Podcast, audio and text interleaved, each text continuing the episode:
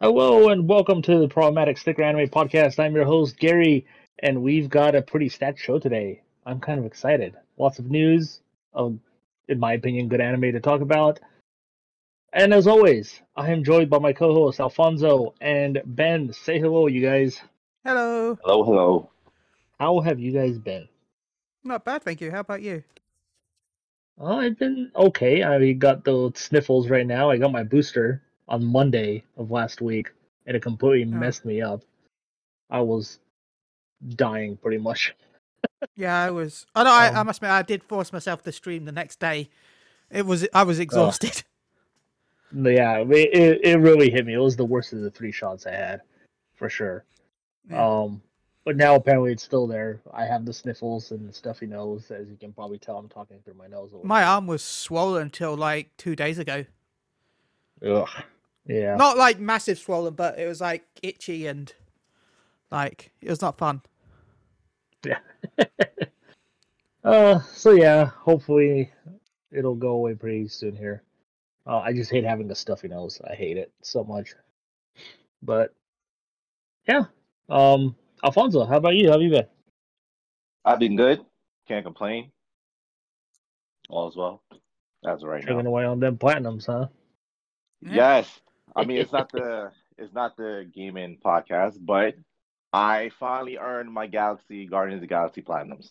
Woohoo! Yay!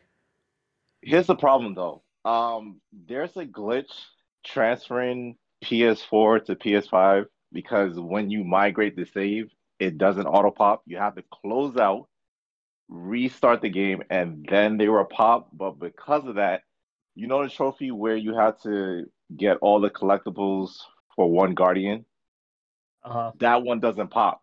So you have to replay chapter six in order to Oh, get that. so they still haven't fixed that, huh? Yeah. Yeah, they- oh, Yeah, you yeah. have to play one mission to get a second platinum. Oh no, Alfonso. you say that, but one mission is like almost an hour, two hours long. Yeah, these, these You have to play an hour of a video game to get a platinum. Man, if you play this, An hour ga- of a video game. chapters are very, very long. An hour of a video game. I had that problem too. There's actually another way around it. If you just uh, start New Game Plus and collect the very first like um what's it called document when you land on the fir- on the quarantine zone, like the very first document that you find, it'll pop then as well. Uh, Yeah, but it's easier sorry, to replay the chapter because by the time you get to the quarantine zone, you got to go through that flashback. It just takes too long. Yeah. Huh. But congratulations on your Thank- two thank you. platinums of one game. on your hour long platinum. There is a game. I'm pretty sure he has the platinum where it's just a visual novel and you can just press the button to skip all the dialogue and then the platinum just unlocks at the end. Yeah, there's uh which one was that? Um I did one recently like that where it took 14 seconds. So yeah. Yeah. It's just dialogue the whole time, so you just press a button to skip it. All the dialogue and it just fast forwards the entire game for you and then Yep. the trophies just randomly start popping. Yeah. An hour of gameplay. I'm sorry, It's but not I'm even gameplay.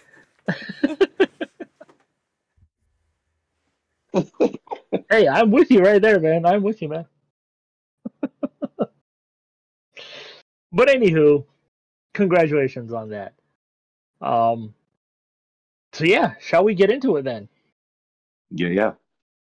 Yes. so, Dragon Ball Super Superhero got its official second trailer uh, with English subtitles this time.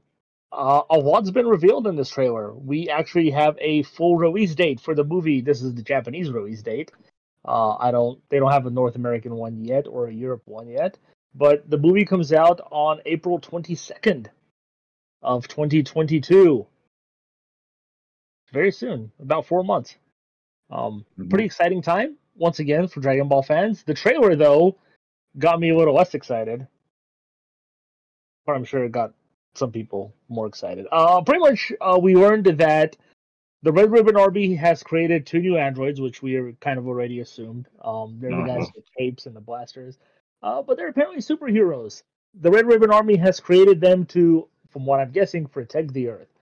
Um, I'm kind of seeing the Red Ribbon Army being the Lex Luthor here in a way, where Lex Luthor is trying Yeah. to stop the aliens on the planet. That's why they Red Ribbon Army goes after Piccolo and um, Goku and them. So Yeah. kind of interesting.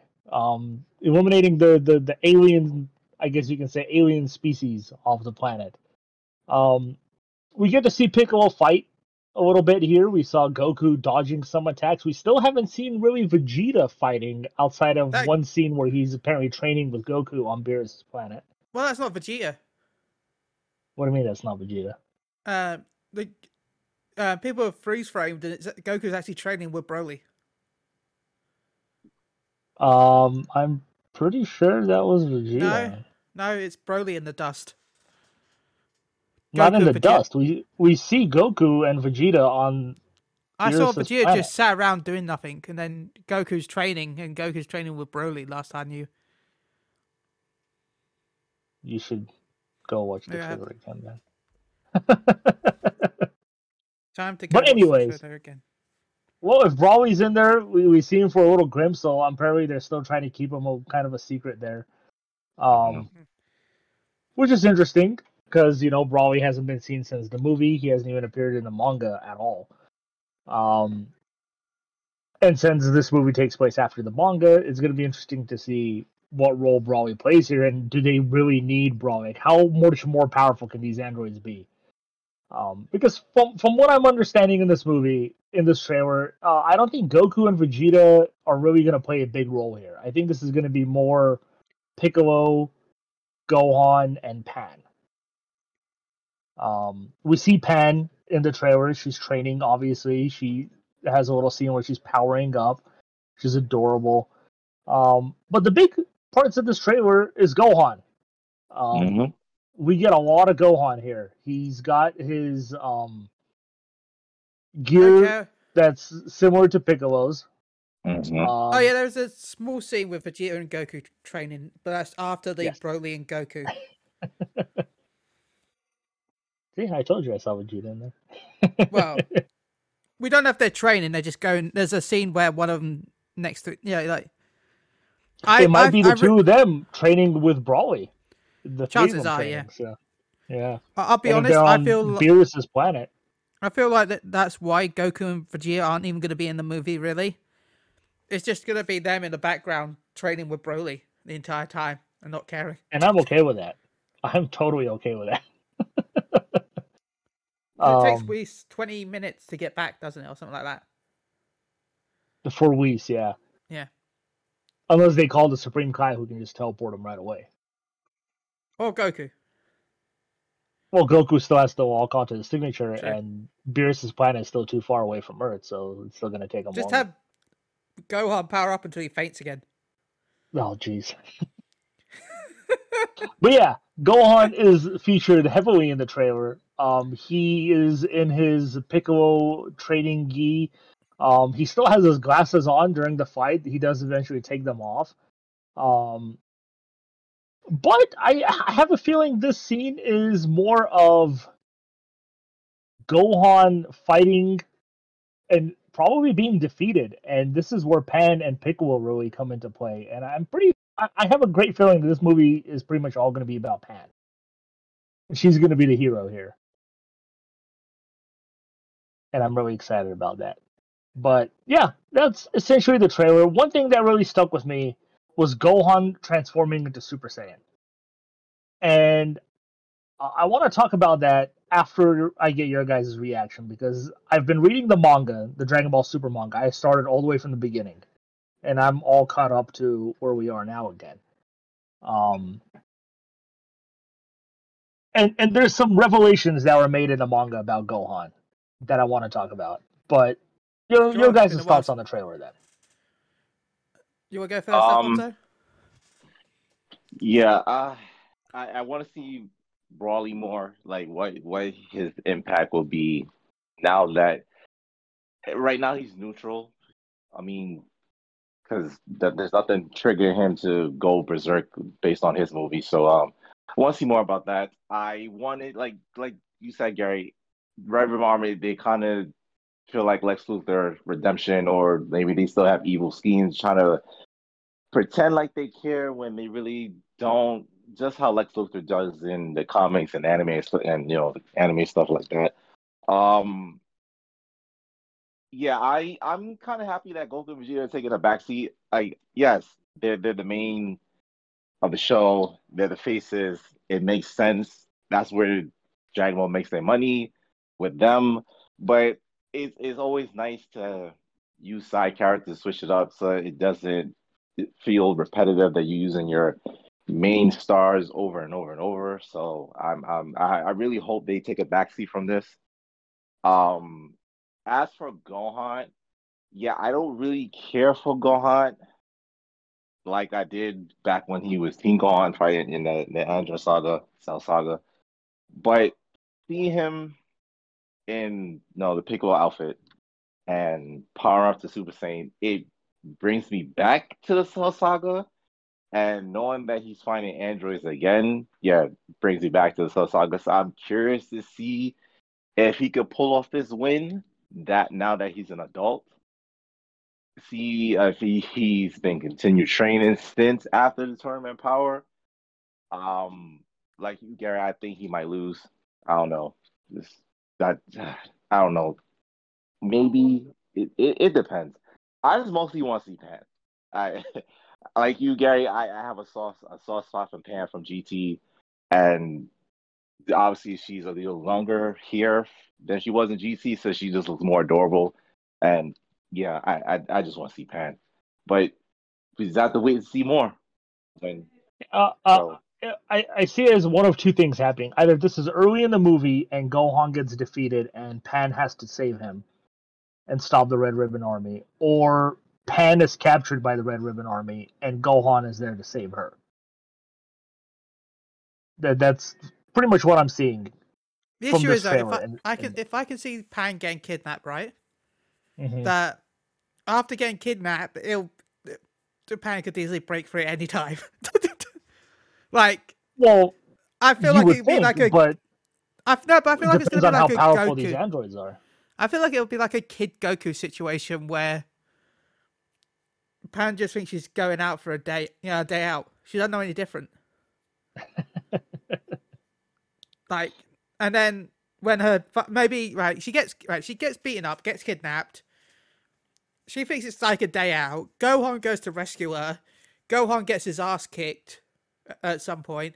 This makes Pan enraged, go Super Saiyan for the first time, and then Pan rescues Gohan with Piccolo. Mm, How about that? Maybe. I have, by maybe, the way, if I'm maybe. right in any way, I have no idea. So.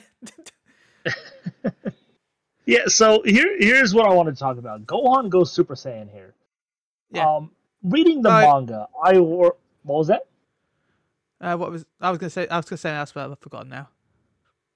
Yeah. So he goes Super Saiyan. He goes back to his, you know, golden hair. Um, as we learned, he's miss, pretty much Mystic Gohan uh, for everything now. Uh, he was Mystic Gohan in the Tournament of Power. Um, so here's the thing: in the manga, I learned during the Tournament of Power, uh, reading it, which is absolutely terrible. Don't read the Tournament of Power. Uh, just watch it. It's so much better. the only um, uh, I remember I recommend reading is the one where Yoshi goes Roshi, Roshi goes um Ultra Instinct. Skip everything. Yeah, else. that was one of the best parts in it. But in the manga, we learned that Gohan pretty much admits that he never needs to do Super Saiyan anymore because he has decided to train as a human rather than a Saiyan. And that's what Mystic Form is. He can apparently learn to either train as Goku and Vegeta did as Super Saiyans and then evolve that way, or he can train more like Krillin and Tien and them, more from his human side. And that's what he does.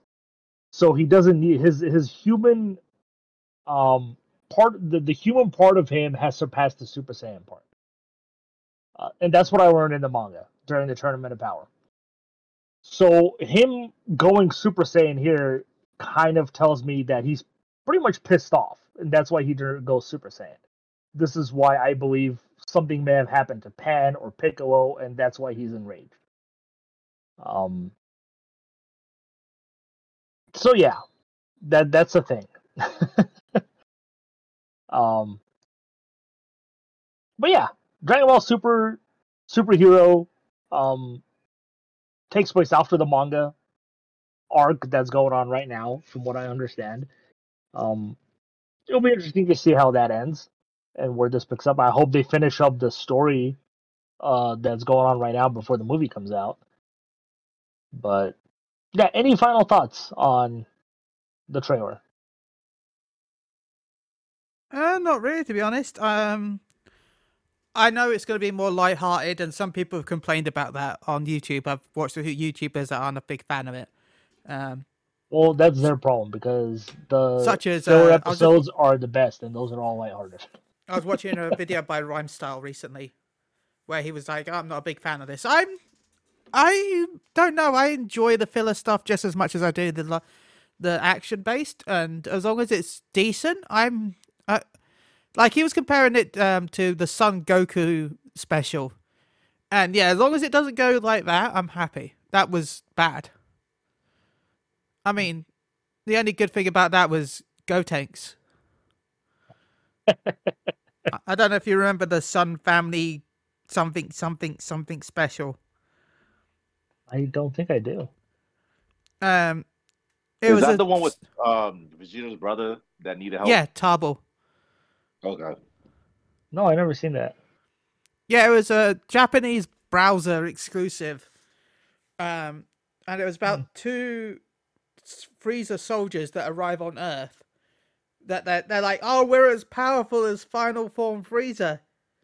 And everyone's just laughing because, you know, Goten and Trunks are almost as powerful as Freezer back. You know, this is before Super. Um, and so they're laughing about it, and so they play rock paper scissors, and then Go uh, Goten and Trunks end up fighting these two monsters. Those monsters end up fusing, and then Goten and Trunks fuse to Gotenks to fight them. And Hmm. Tarble's. I remember it in brother. Dokkan because they had a story event in Dokkan of it. Yeah, no, it was a anime. Son Goku something something something special. I can't remember what what it was called. Well, all right. Uh, for those who want to know how powerful Gohan is now, um, with his one day of training that he had with Piccolo, uh, in the manga, um, Gohan beats Kefla on his own without any help, Yeah. and that was absolutely terrible. Oh, here we go. Here it is. Yo Go Son Goku and his friends. That, that's what it was called. Um, so yeah, that's kind of how powerful he is. If you want to see how powerful Kefla is, Kefla was more powerful in the anime than she was in the manga. Um, Yeah. but anyways, moving on then. Dragon Ball Heroes had a new episode. Yeah. The final episode of what I'm guessing is the season. Because I guess they do them in seasons. Um, So yeah, uh, it picks up with uh, Kid Fu, um, with his wings now. He now has two wings, not just the one like he had before, which is weird. Um, but yeah, Super Saiyan 4 Goku and Super Saiyan Buu Goku are there. Um, they attack Fu. Uh, he kind of deflects their attacks or blocks them. Uh, they both do a Kamehameha together. Yeah. Um, the Which Supreme thought looked Kai of really cool. Time. Huh? I thought that Kamehameha looked really cool actually. Mm-hmm, mm-hmm. Yeah, he puts up like a whole bunch of barriers to stop it, but it breaks through all the barriers. But it it hits somebody, he blocks it. Um, the Supreme Kai of Time shows up, and Fu decides that he's going to absorb the power of the Tree of the Universe. Um, and as he does it, he gets like these crazy black energy wings, and he tries to attack the Supreme Kai of Time. Um, which Super Saiyan 4 Goku goes in and takes the hit for her. Um, Goku Blue then comes up behind him as he goes to attack her again and grabs one of these wings. And as he does, his body starts to get infected, I guess you can say, with this dark energy from the universe tree. Uh, but Goku, being smart, apparently, when it comes to fighting, god damn it, sorry. anyway, wait, well, as Gary's gone for a second, Goku being smart when it comes to fighting, and the only time he is smart, he realizes that he can use the uh, the Genki Dama technique to absorb the dark energy and purify it. So he then absorbs the tr- energy from the tree and turns it into a Super Saiyan blue energy, and then also gains kind of wings, and then uses that as an attack. I think they do like a beam clash where Kid Fu does like a uh, giant energy ball, and Goku does like a spirit Kamehameha, I guess. Yeah, it's like a spirit bomb slash Kamehameha. The Genki, the Genki Hama. That's what we'll call it. There you go, the Genki Hama.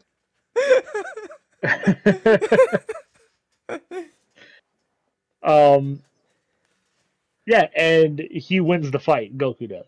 Uh, Yep, he yeah. destroys Kid Fu, um, and then uh, some a rift opens up, and um, Vegeta, uh, the owl, the good owl, comes out of it. Vegeta, both Toki. Vegetas come out of it.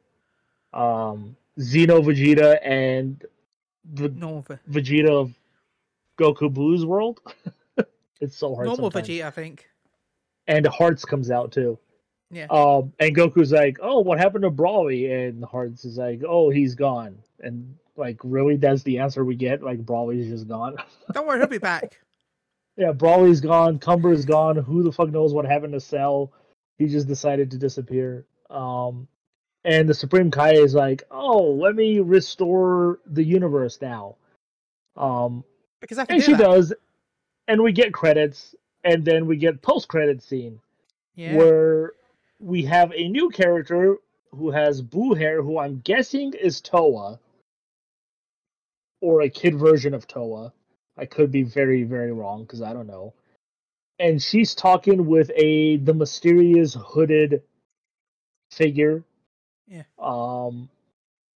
And then it cuts out, and we see that there's, I think, five of them. Yeah. And we also found out that the fake universe has been restored. Um, whatever the hell that means.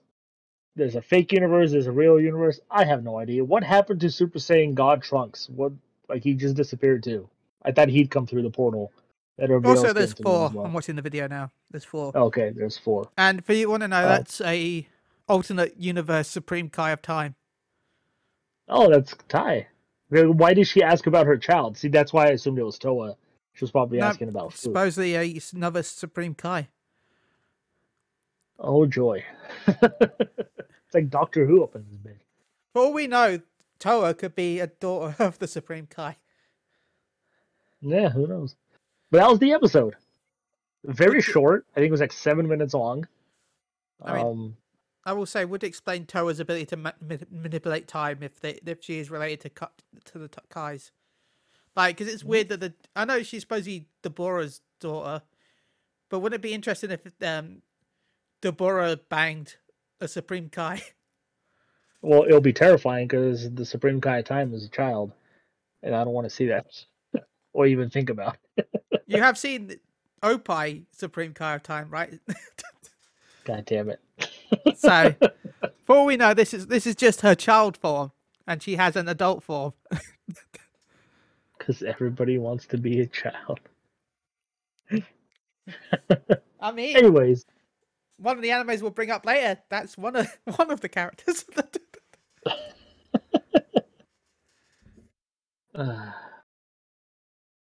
so yeah, um, the end of Dragon Ball Heroes season three is this season three?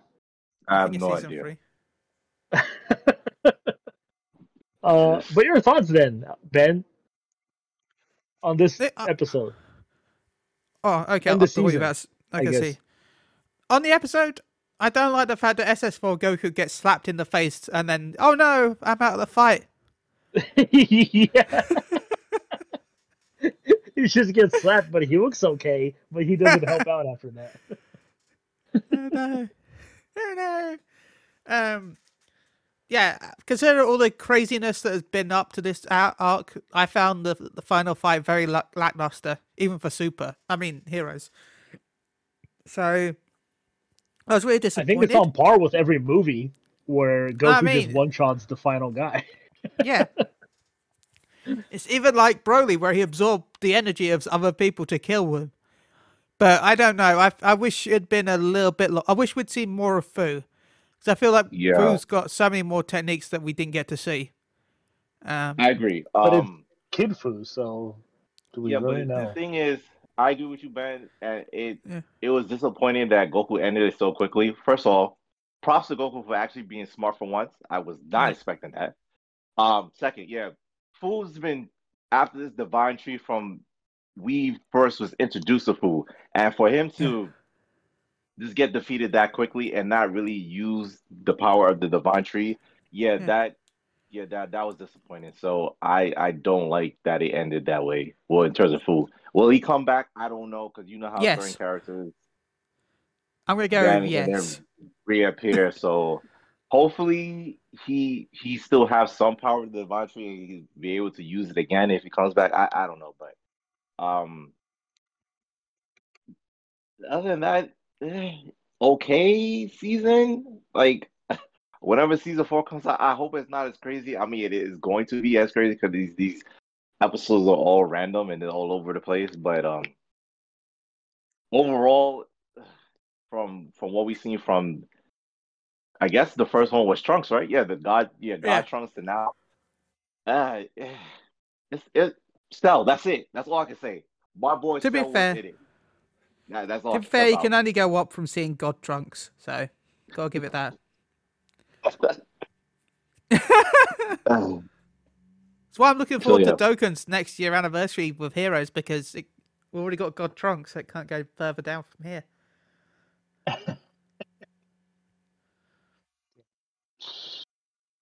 Uh, um. Yeah. Uh, season was weird. I liked how it started. Um, I thought it had a cohesive story that lasted a few episodes, which was great. With you know the masked figure who ended up being Rose, and then Frieza and Kura teaming up was pretty cool. Um, Cell showing up was great for Alfonso, I'm sure, and then having like zero role to play after that was just terrible. I'm here Um, now. Bye. Yeah, it's just bye. He's like, I have plans, and then your plans are to disappear. Apparently, I must go now. um, My universe needs me. boop, boop, boop, boop, boop, boop. uh, but yeah, definitely a disappointing end. I wish we would have seen more of the battle between Cumber and Broly. I thought that would have been cool to see. Um, why Cumber is a good guy all of a sudden. I'd also like to know why he's fighting with hearts. Um, just a lot of stuff left unsaid. But like you said, Ben, it's a promotional anime, so Yeah. it's all fan service at that point. But a very designed to sell disappointing. Yeah, a very disappointing end. I thought in this final episode. Um, would have been cool to see like a double spirit bomb from both Goku's, like and Fu. But then, you know, where would the hell would they get the energy for a spirit bomb anyway? So I mean, they did from the universe.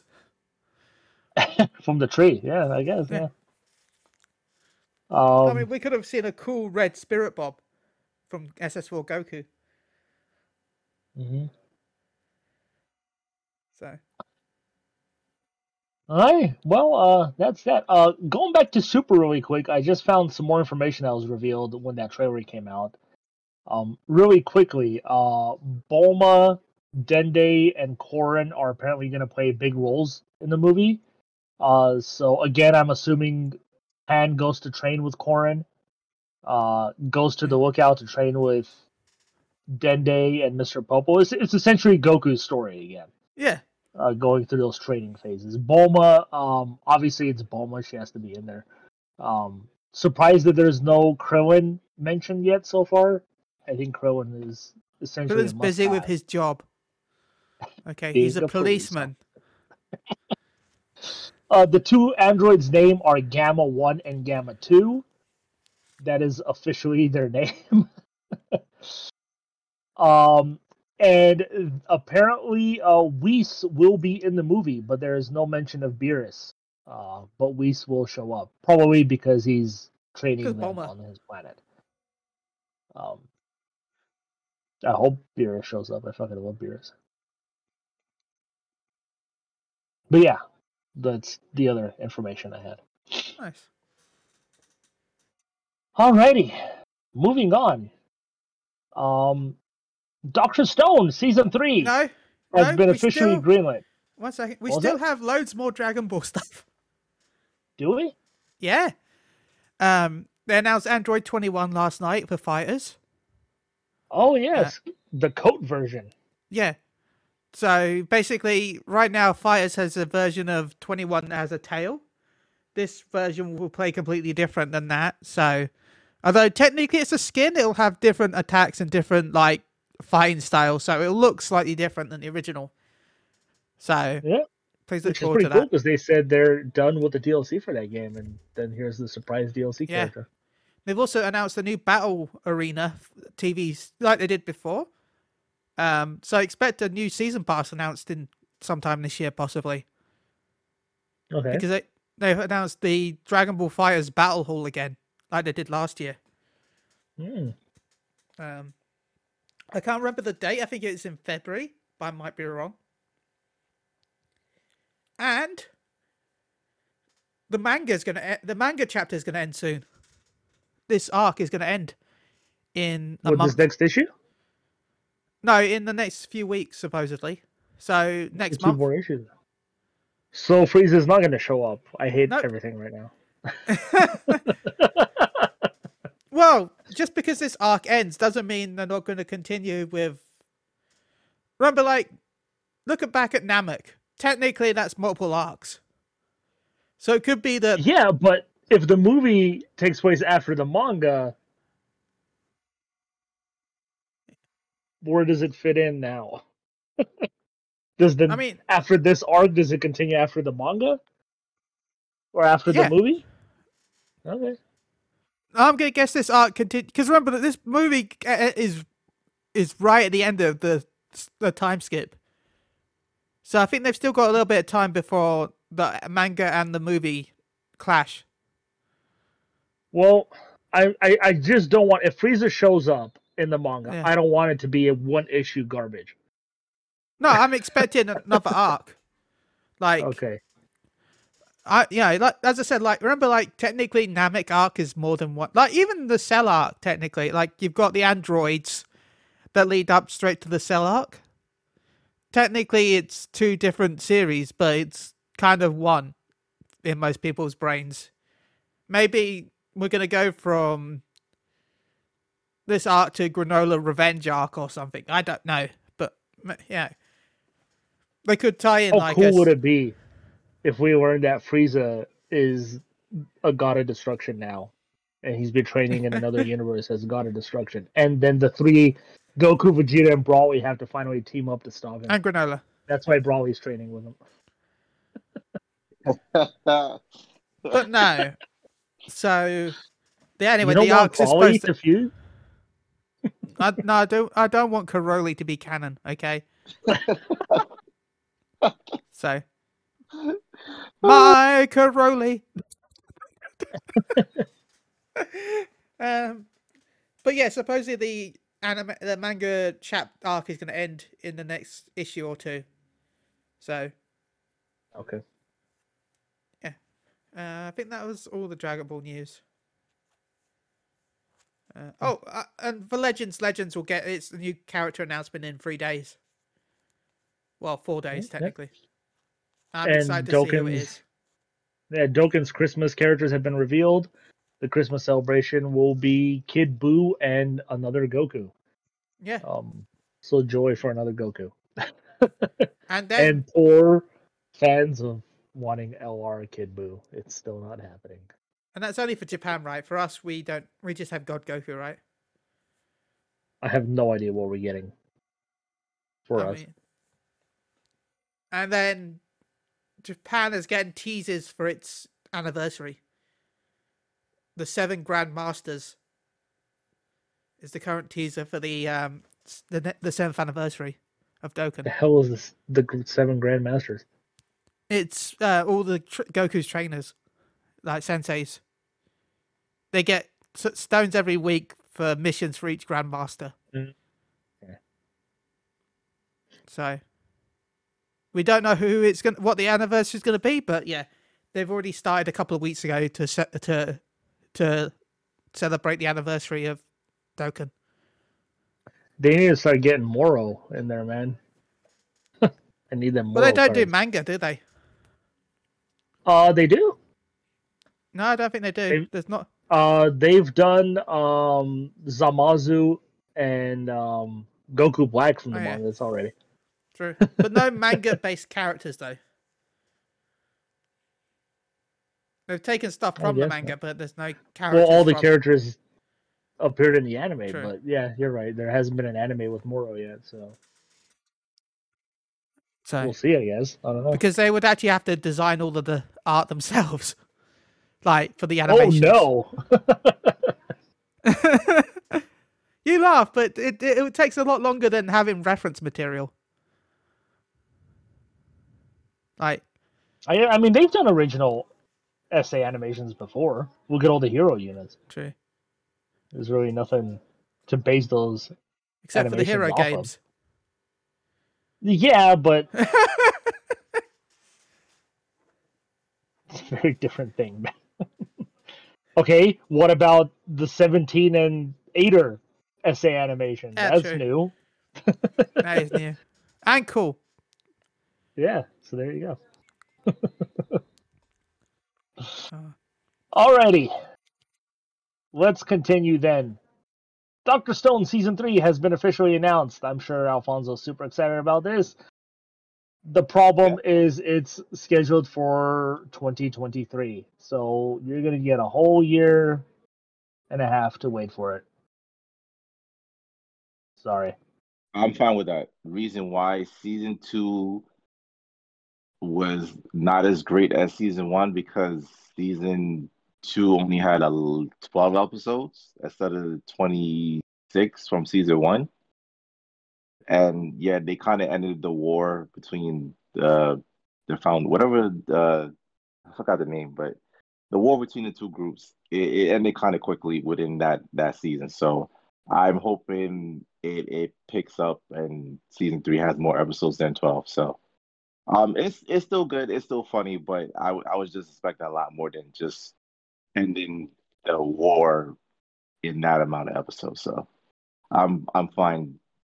If if I if I have to wait for them to add more episodes of season three, then I will wait. It's not a rush. Always a rush. No, no. Yeah. Alrighty. Um, one of Alpha or one of Ben's favorite animes, Bleach, is getting a brand new movie. You tell us about it because you're involved. Wait, what and I movie? haven't seen Bleach. Is it thought a new the- movie? No, it's a new series. Is it really? Yeah, it's a new Yep. anime series. They adapted Oh, okay. the um, arc because they never adapted.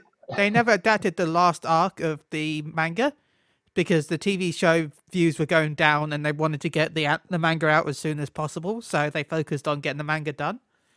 But now they're going back and redoing well, animating the manga, which a lot of people hated. Um, I'll admit that a lot of people really hated it, but I personally loved ninety percent of it. Like, but I also kind of like bullshit occasionally, so that's I think that's why I liked it. Um, so I'm excited. Um, you were talking about uh, we were talking about spoilers. I guess spoiler for the manga, but you were talking about like, oh, why would they want to look like a kid when we were talking about Supreme Kai? There is literally a scene in the manga where you find out that one of the characters has been looking like a kid this entire time when actually they're an adult just because they prefer looking younger. So they force themselves to be in a kid's body the entire time so that they make themselves weaker and so they look cuter. Phenomenal. Okay. So yeah. Um so the the season is apparently dubbed uh, the Thousand Year Blood War. yes, it's based on the um Quincy it was the Quincy's and the Shinigami. You watch the main villain was sealed up and he decides to eventually kill God. And yeah, that's that's the arc. He wants to go kill God. I'm not going to spoil it because, of course, that's the whole manga. But yeah, you watch So tries to go kill the- the Soul King. The final issue of Bleach before it was finally over. yeah, is this is the final saying. arc. Very nice. Um, Um, But there's talks of maybe doing a new series afterwards, like, like, continue. If it, if this goes well, there might be more, because there's also some novelizations that were made afterwards, where because it's there's loads of different characters in Bleach. That's why people liked it so much because it wasn't just well. That's why reason people hated this ar- this arc was because it, it did just become Ichigo the show. But before that, a lot of the other captains had times to shine. Um, and so because of that, that after the series ended, there was some novelizations made where it like talked about other captains that are fan favorites. So if this does well, I can see the novelizations also being made into you know anime specials maybe. Um, so we'll see. alrighty. Um, Bleach: The Thousand Year Blood War is set to premiere uh, October 2022. Nice. So, bit of time before it premieres, but uh, I'm really excited that uh, Yeah. more Bleach is coming for you. This is great. Look at this. Nobody can bring good anime anymore, so they just keep going back to the old shit. That works. Look, Dragon Ball te- gets revived. Pokemon gets revived. Bleach is getting revived. I have I have Ichigo's full size sword. I'm tempted to try and lose more weight and cosplay Ichigo for the 22nd of October. Oh, and Uh, I'm sorry, but the song I love most of Dragon Ball songs, but Bleach's character song for Ichigo is probably one of my favorite motivation songs that has ever existed.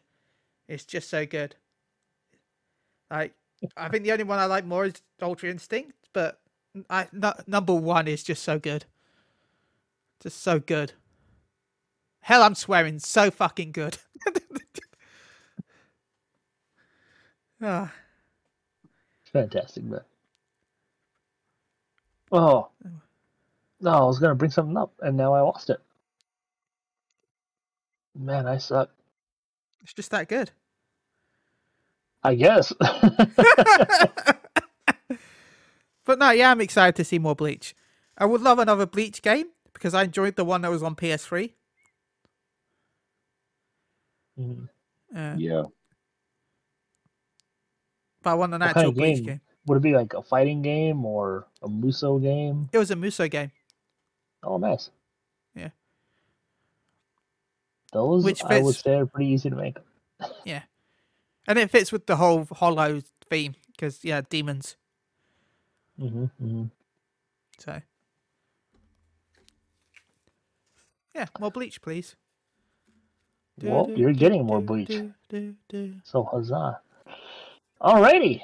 Um, any other news then that you guys want to bring up? Oh, the duh. Now I remember. Um, Sony has officially acquired the mobile developer of Fate Grand Order, the most popular mobile game ever. Um, obviously, Fate Grand Order, based on the Fate series, where you recruit um, real life uh, historical figures to fight in a battle for the Holy Grail, where you will get your wish once you win it. Um, that game has been number one in sales for a very, very long time. It's always one of the top ranking, top grossing games, I should say. Um, and now owned by Sony. Man, Sony leaves Is console a- business. PlayStation makes no profit compared to Fate Go Order. It. I mean, this is obviously going to be a huge moneymaker for them if they get this developer, and Yeah. maybe I think they actually do own the rights to the Fate series anyway. Um, was that Aniplex? I don't remember now. We're in the money. We're in the money. Uh, but you know, you get the developer of the number one mobile game out there. Um, obviously, Sony's announced their plans to go into the mobile market with Yeah. their franchises. Uh, what do you see this kind of partnership working out? How, how do you see it happening? Are we going to get a gacha PlayStation mobile game? Well, yeah, we're clearly going to get that. a new Kratos, a new Nathan Drake? But we could also now see a, um, some Sony characters appearing in Fake Grand Order, Yeah, like a tie. Kratos technically is the God of War. So Yeah.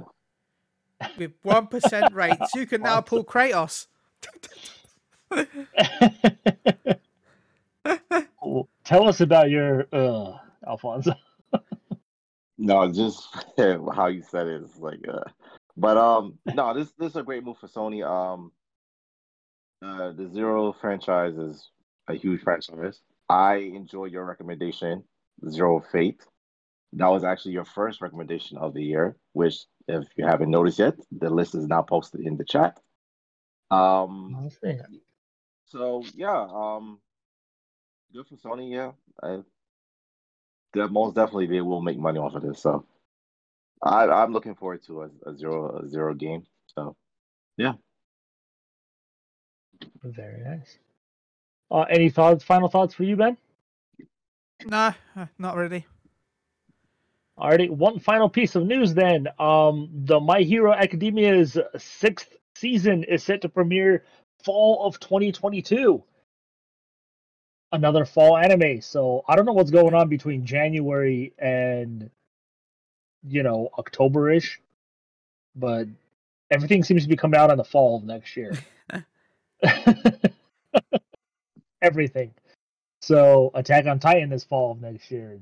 This My Hero Academia, I guess One Piece is still going one episode at a time. Um, yeah, almost all the big anime franchises are going uh fall. I'm sure Mob Psycho 100 season three is also going to be in the fall. Who knows? Yeah. knows? Alrighty, that's all my news. I guess it's time to talk about God Eater. yeah. See? Yes? Yeah. Alrighty. Yeah.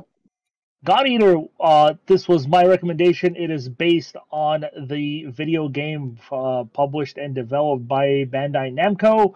Uh, for those who have played it, it's kind of a light. I I don't want to say light-hearted. It's a simpler version of Monster Hunter, um, where your characters take on and try to defeat and destroy Aragami, big giant monsters that have destroyed the planet.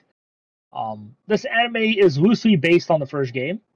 Uh, by loosely, I mean you get way more story here in this anime than you do in the game, with a lot more detail.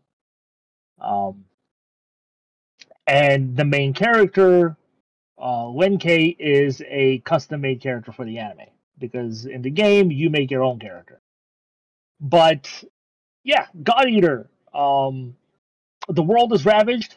It's the year 2071. Uh, monsters known as Aragami have destroyed the entire planet, and a few sanctuaries remain across the planet, uh, run by Fenrir, uh, a company that has managed to create weapons that can fight the Aragami. Um, and they've also built giant cities to protect whatever citizens are still around. Uh, but there's a catch.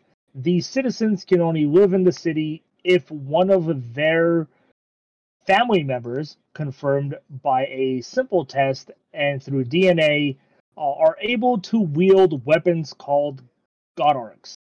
Um, and these weapons are the only things known on the planet that can kill an Aragami.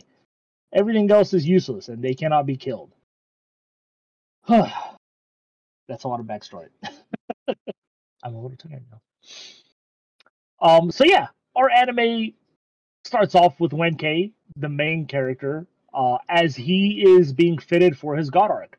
Uh, they have put this enormous bracelet on you, and you're able to wield uh, a specialized weapon specifically created to kill the Aragami. And these come in all different shapes and sizes. You can get a sword, you can get a chainsaw, you can get a giant hammer, you can get a sniper rifle, a machine gun. Uh, but Wenkei is one of two known members called new types. And the unique thing about new types is their ability to modify their god arc to whatever form they want. So essentially what that means everybody who gets a god arc gets the one. You know, you get a sword, it's gonna remain a sword forever. A new type like Wenkei, he is able to change his weapon on the fly. He can go from melee to long range whenever he wants. He can switch it from a sword to a hammer. Uh, he's able to do that. Um, and he's also a rookie. Uh, but his goal is to essentially wipe out all the Aragami on the planet. Uh, because of some really bad shit that happened in his past, which we find out later in the story. Um, so yeah, um, Wenkei, as he's training in uh, the Fenrir Academy there, um, the city gets attacked. The Aragami breach the walls. This is like literally in the first two episodes. Um, and all the teams are essentially dispatched on different missions. Uh, as they breach, people are being murdered, and Wenkei disobeys orders and decides to go out and try to help. Um, he goes out, he kills a few Aragami, but then he's completely overwhelmed. Um, and one of uh, another member of the of the forces, another God Eater, he's wounded. Uh, Wenkei tries to save him. He does, but then he's overwhelmed. But just in the nick of time, uh, he is saved by what we come to know as um, Team One, I believe it is. Yeah. Um, yeah, Team One, uh, run by Lindow, uh, and then his second in command, uh, Sakuya, and Soma is also part of his team. Uh, they're they're kind of the, the the three main members. Um, so they're they're saved by these three three members. Uh, Wenkei, trying to remember what happens. Uh, they encounter, um, God, what is the monster called now? I forget. God damn it. It's been so long. Don't remember. yeah, I'm trying to remember what the, what the monster is called. Wow, I had it on the tip of my head. Um, but anyway, they encounter like this giant beast that's on all fours, has a tail. Um, it's one Oh. of the more powerful enemies in the game. Um, You talk about the one at the end, or is it there another one? the I one that shoots now. out the electricity.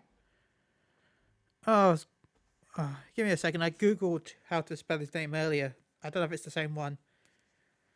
Um. Do do do do do do do do do do do do do. Wait, is is it Boshoma? Not no. This that sounds No, familiar. no. It's um, God damn it. We have to know the name because they come up a lot. Uh,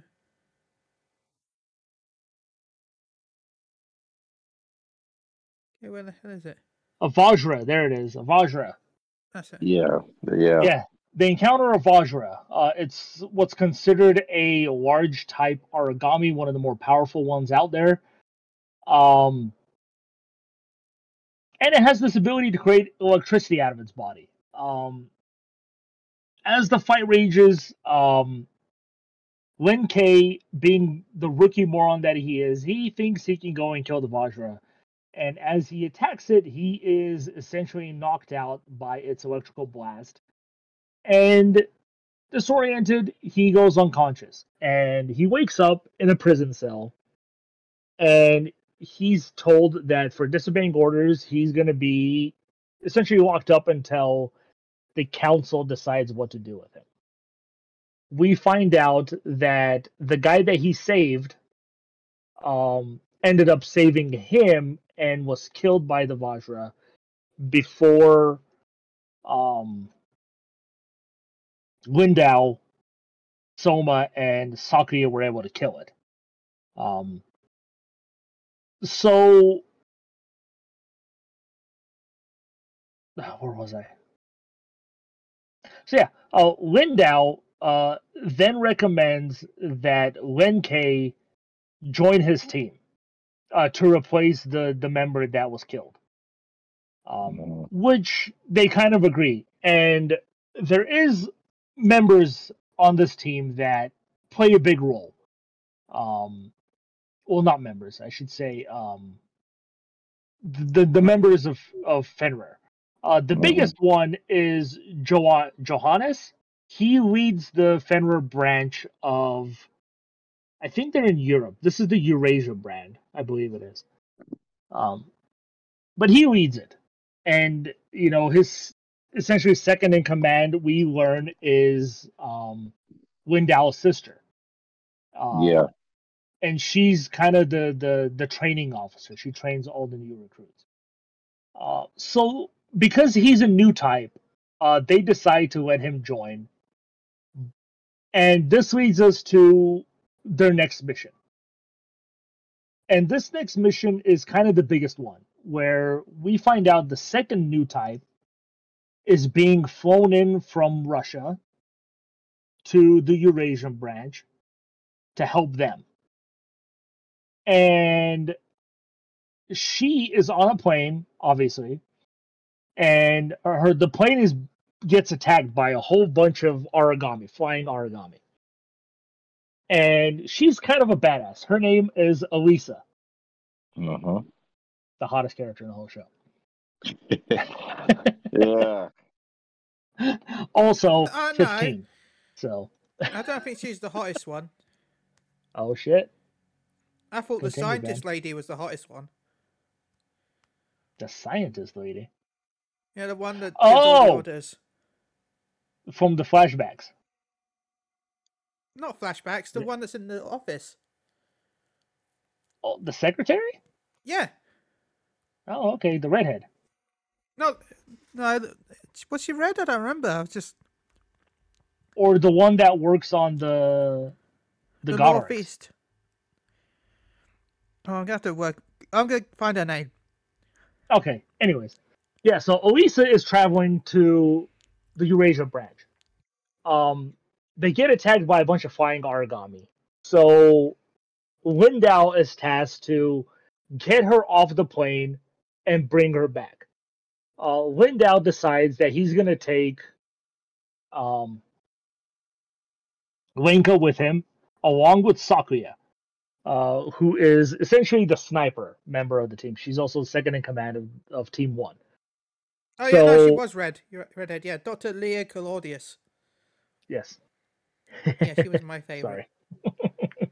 And she is 28. So Yeah, good. um, so the episode essentially takes place in the sky.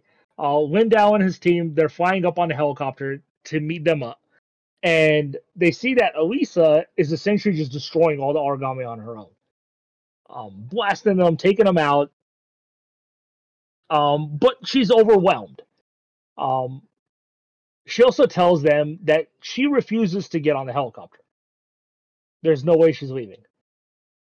So Lenka decides, hey, we need to, or not Lenka, Lindow.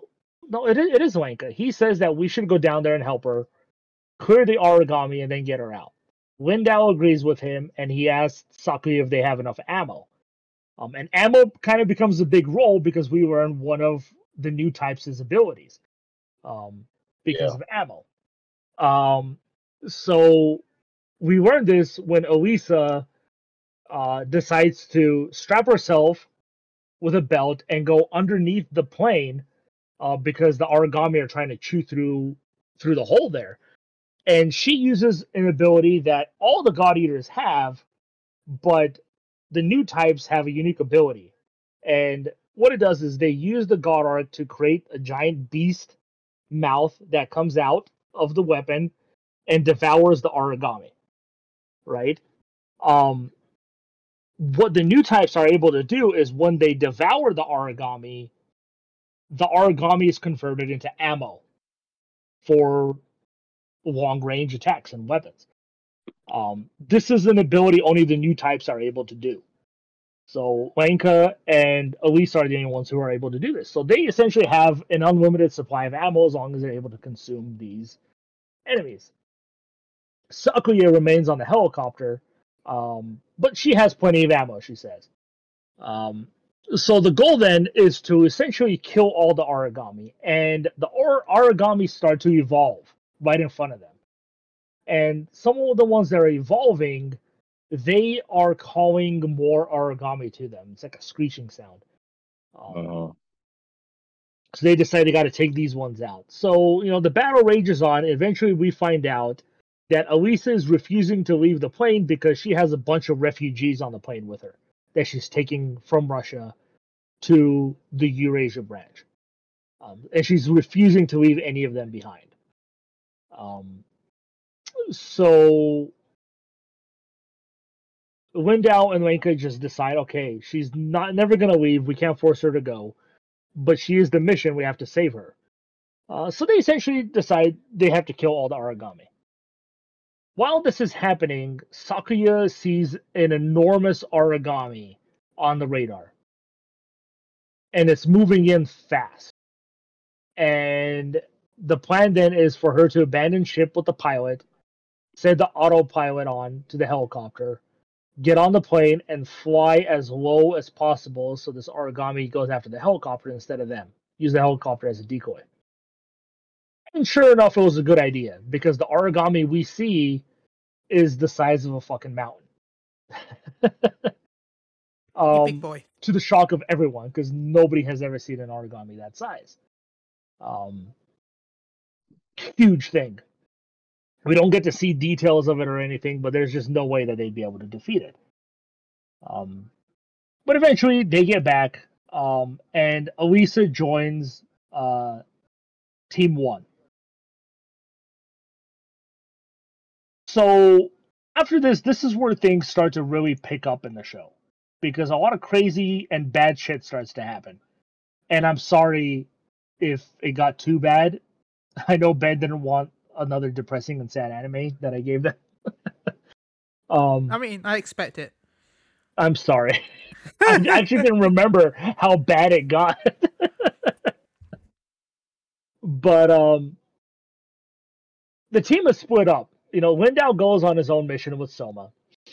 Uh, and so actually Soma is on his own mission. So Sakuya, um, Lenka, Elisa, and Lenka's best friend Kota, um, they are sent out on a mission.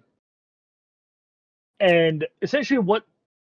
No, actually, there's one mission before that where we find out they need something. Uh, the Aragami cores. They need their cores. Uh, and they get that by eating the Aragami, like Elisa did to get ammo. Uh, when they eat the cores, uh, they store them in the God Arc, and then they return them uh, to Fenrir, where they're trying to use it to build uh, a giant sanctuary, whose name eludes me now. Um, Oh, it's like off the coast somewhere of of, of Fenrir. But it's this giant dome. It's the last hope for humanity, um, and it's being built using the Aragami's God Arcs, or the Aragami core. And Lindow is like, "Hey, how how much of this has been completed?" And the lady's like, 0.02 percent. Like, what the fuck? like that's how far they've come building it. Um, so it's never going to be built in their lifetime, but it's the last hope of humanity. So the whole team goes out on a mission. Um, we learn some things about Elisa, who doesn't like working on a team. She's a, a solo player. Um, Soma is also kind of irritated because he gets stuck with Kota, who is a rookie, and he fumbles a lot, around a lot, and Soma has to save him all the time. Um, but you know, the, it's kind of more of a filler episode. We just kind of learn more about the world and stuff. The big episode comes when Sakuya is tasked with a mission to go and collect uh, the cores of um, Vajra.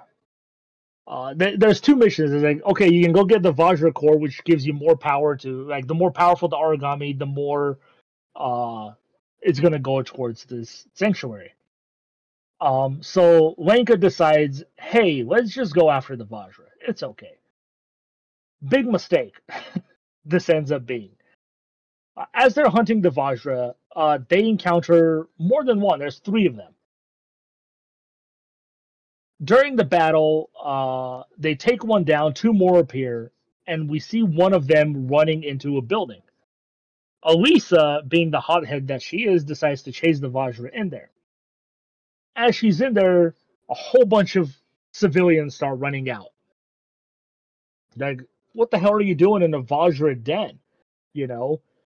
And they're like, "Oh, you know, we're just trying to survive." And then Elisa gets attacked. She breaks through. Well, she runs through the building, and another Vajra breaks through the wall, and then they're surrounded by three Vajra, essentially.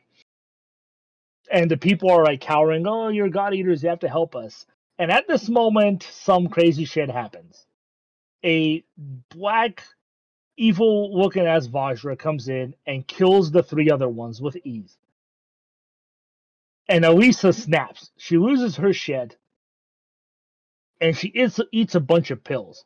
And for people who didn't catch on, she was kind of taking these pills early on.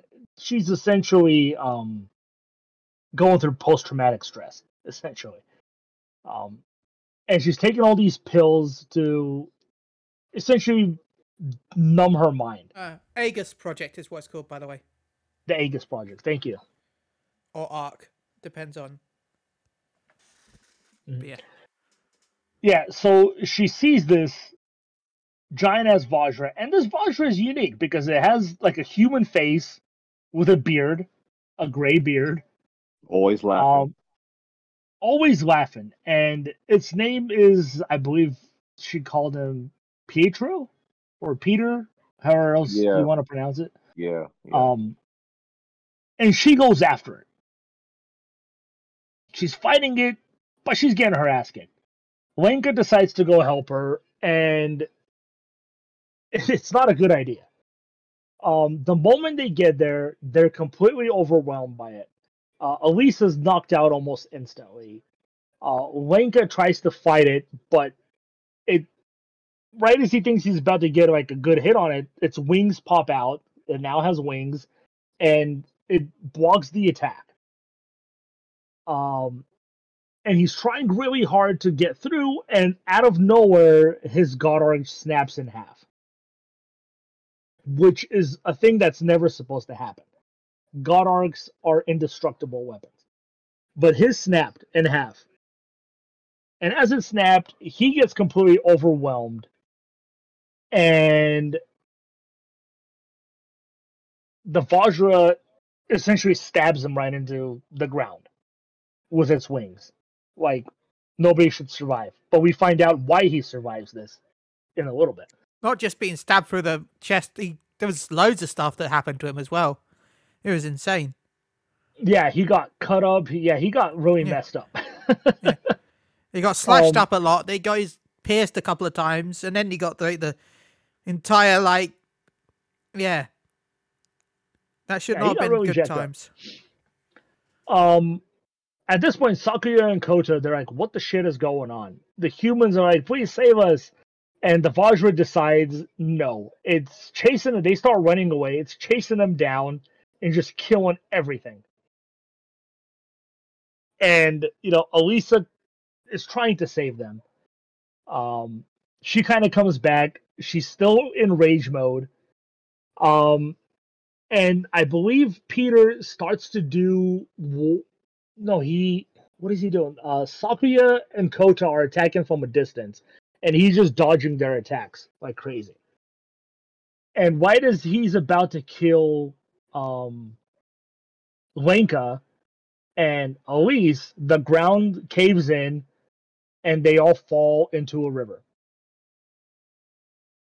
Um, Lenka, somehow able to still move around, uh, recovers, finds Elise, who is unconscious, uh, and carries her into a building. And this building is Oh. just surrounded. Yeah, Before go he, ca- he carries her to a building, he finds her dead, doesn't he? He does CPR. Oh yeah, he does. Yeah, you're right. He does CPR to revive her, um, which he d- he does. Uh, then he drags her to the building. He kind of bandages her up a little bit. Um, she awakens, and he's kind of just sitting in the corner, and she's like, "We need to go find my god arc. Uh, I can't do anything without it." Um, at which point he finally collapses from crazy blood loss, and she's able to patch him up and she sees that his god arc, which he's able to find in the river, is in half, and she's in shock. She's like, "What the hell happened to your god arc?" And she touches it, and she freaks out. Um, and we find out that nobody can touch another person's god arc. If they do, the god arc will attack them and devour them. Um, and because his god arc didn't react to her touching it, she believes that it's dead, which has never happened before. Um she patches him up and as she thinks about leaving um she's attacked by another Aragami. It's one of the small i think it's called the ogre tail. Um it breaks into the build into the room. It's about to attack them uh elisa has a nervous breakdown she goes and hides in a corner She's um asking for her parents. what She's asking for her parents. Daddy, Yes. mommy. daddy mommy um Lenka gets up, he grabs his god arc and he just starts wailing on the damn thing as much as he can. Um and then eventually I believe he pushes it through the window and falls with it out of the window. Am I right? Do I remember that right? Yep. I think so. Yep. Right. Yeah. Yep. Yeah. Um, the Aragami dies, Lenka survives, and the two of them decide to go and try to find Elisa's god arc because other without it, they're screwed. Um, at this point, um, Fenrir has launched a rescue party uh, to try to find them because they're two new types and they gotta save them. They're new types. Um, eventually, uh, she finds her weapon. It's at the end of the riverbank. Um, she picks it up, and then they're surrounded by like five or six ogre tails. And once again, she loses her fucking mind. she starts panicking. She's out of her pills. She doesn't have any more pills. And she essentially just zones out. She's sitting there crying in front of her god arc while the ogres are coming. So Lenka jumps in to try to help. Um, and eventually he gives up and he kind of just spreads his arms like, all right, fine, just kill me. And it's at this point that um, what's his name? Lindow shows up and rescues them. Lindow sees that Elise is kind of messed up, and he sees that Lenka's weapon is destroyed. He's like, take your weapon with you, no matter what. It doesn't matter what happened to it. And he takes them to a little shelter that he has been sending uh, essentially refugees to that are not accepted into the big cities. Um, Mhm. and we find out that Lindow, we kind of saw this in the previous episode. I forgot to mention it, but they encountered some civilians, uh, and the city wouldn't let them in um, outside the walls uh, during the mission. We find out that Lindow has set up his own little sanctuary uh, at a big dam uh, where they grow their own food, they have their own supplies, they're living pretty well. And the people that got turned away, Lindow found them and sent them up there because they recognize them. Um, we find out that Lindow has been stealing supplies from Fenrir to help the the, the civilians there. Um, and they found like this weird orange gel thing. And this orange gel, uh, we see that Lindow has been using it. We find out that it was designed as a weapon or a feeding source for the Aragami so that they wouldn't eat humans. Um, Yeah. But none of them really ate it. They didn't give a shit about it. They wanted to eat humans. Um, so it was kind of just abandoned and useless. Uh, Lindow, though, found that he could in- inject trees with it, and the trees were protecting the village uh, because the trees themselves were a type of Aragami. And I should mention that Lindow was really surprised, not Lindow, Lenka was really surprised to see trees because the whole world is essentially a desert. No life remains because the Aragami eat everything. They eat trees, they eat plants, they eat people. Nothing survives. There's these trees. Uh, and essentially, any Aragami that comes close and touches the trees, the trees attack it and feed off of the Aragami. It doesn't work on the big ones, but it works on the smaller ones, like the ogre tails and stuff like that. Um, Elisa is still pretty much useless. Uh, they she asks what she can do to help out, uh, and Lindow is like, "Don't do anything. You're useless to me, essentially." Because you see, she's mentally not there. Um. So as Lenka and Lindow are out in the forest, the city or the little town gets attacked by a giant Aragami that looks like a fucking knight. It has armor, it has a shield, and everything. Um, at the same time, Lindow is fighting a Vajra on his own. So he sends Lenka out to protect the town. Lenka, does, his god arc is useless, so he decides to try to find a way to save the village by using whatever tools the humans or the normal people have, not god eaters. Uh, he comes up with a plan to essentially push the Aragami into the river and then open the dam and flush it out. And he learns that okay, the Aragami don't like this yellow gel, so he needs a bunch of this yellow gel. Um, and that yellow gel is gonna he's gonna use it to to push the Aragami away. He has like a crossbow, I believe it is. Um, he gets a crossbow. He sends uh this little girl and this other guy to to get the gel. They bring it to him, and he starts blasting this Aragami with a crossbow, and it's working. It's pushing it back, uh, but then it puts up its shield and it starts deflecting all all the shots he's doing. It starts going away from the river. So he's got one gel left, and he decides, okay, Lindow is telling me um, my Aragami is not dead. You know, he believes that it's not dead. Uh, I should also mention here, Elisa, um, while taking a bath when the Aragami attacks, gets so terrified she runs and she hides in the closet as Lenka is asking her to come out and help. She's not doing it. Um, she's hiding out in the closet.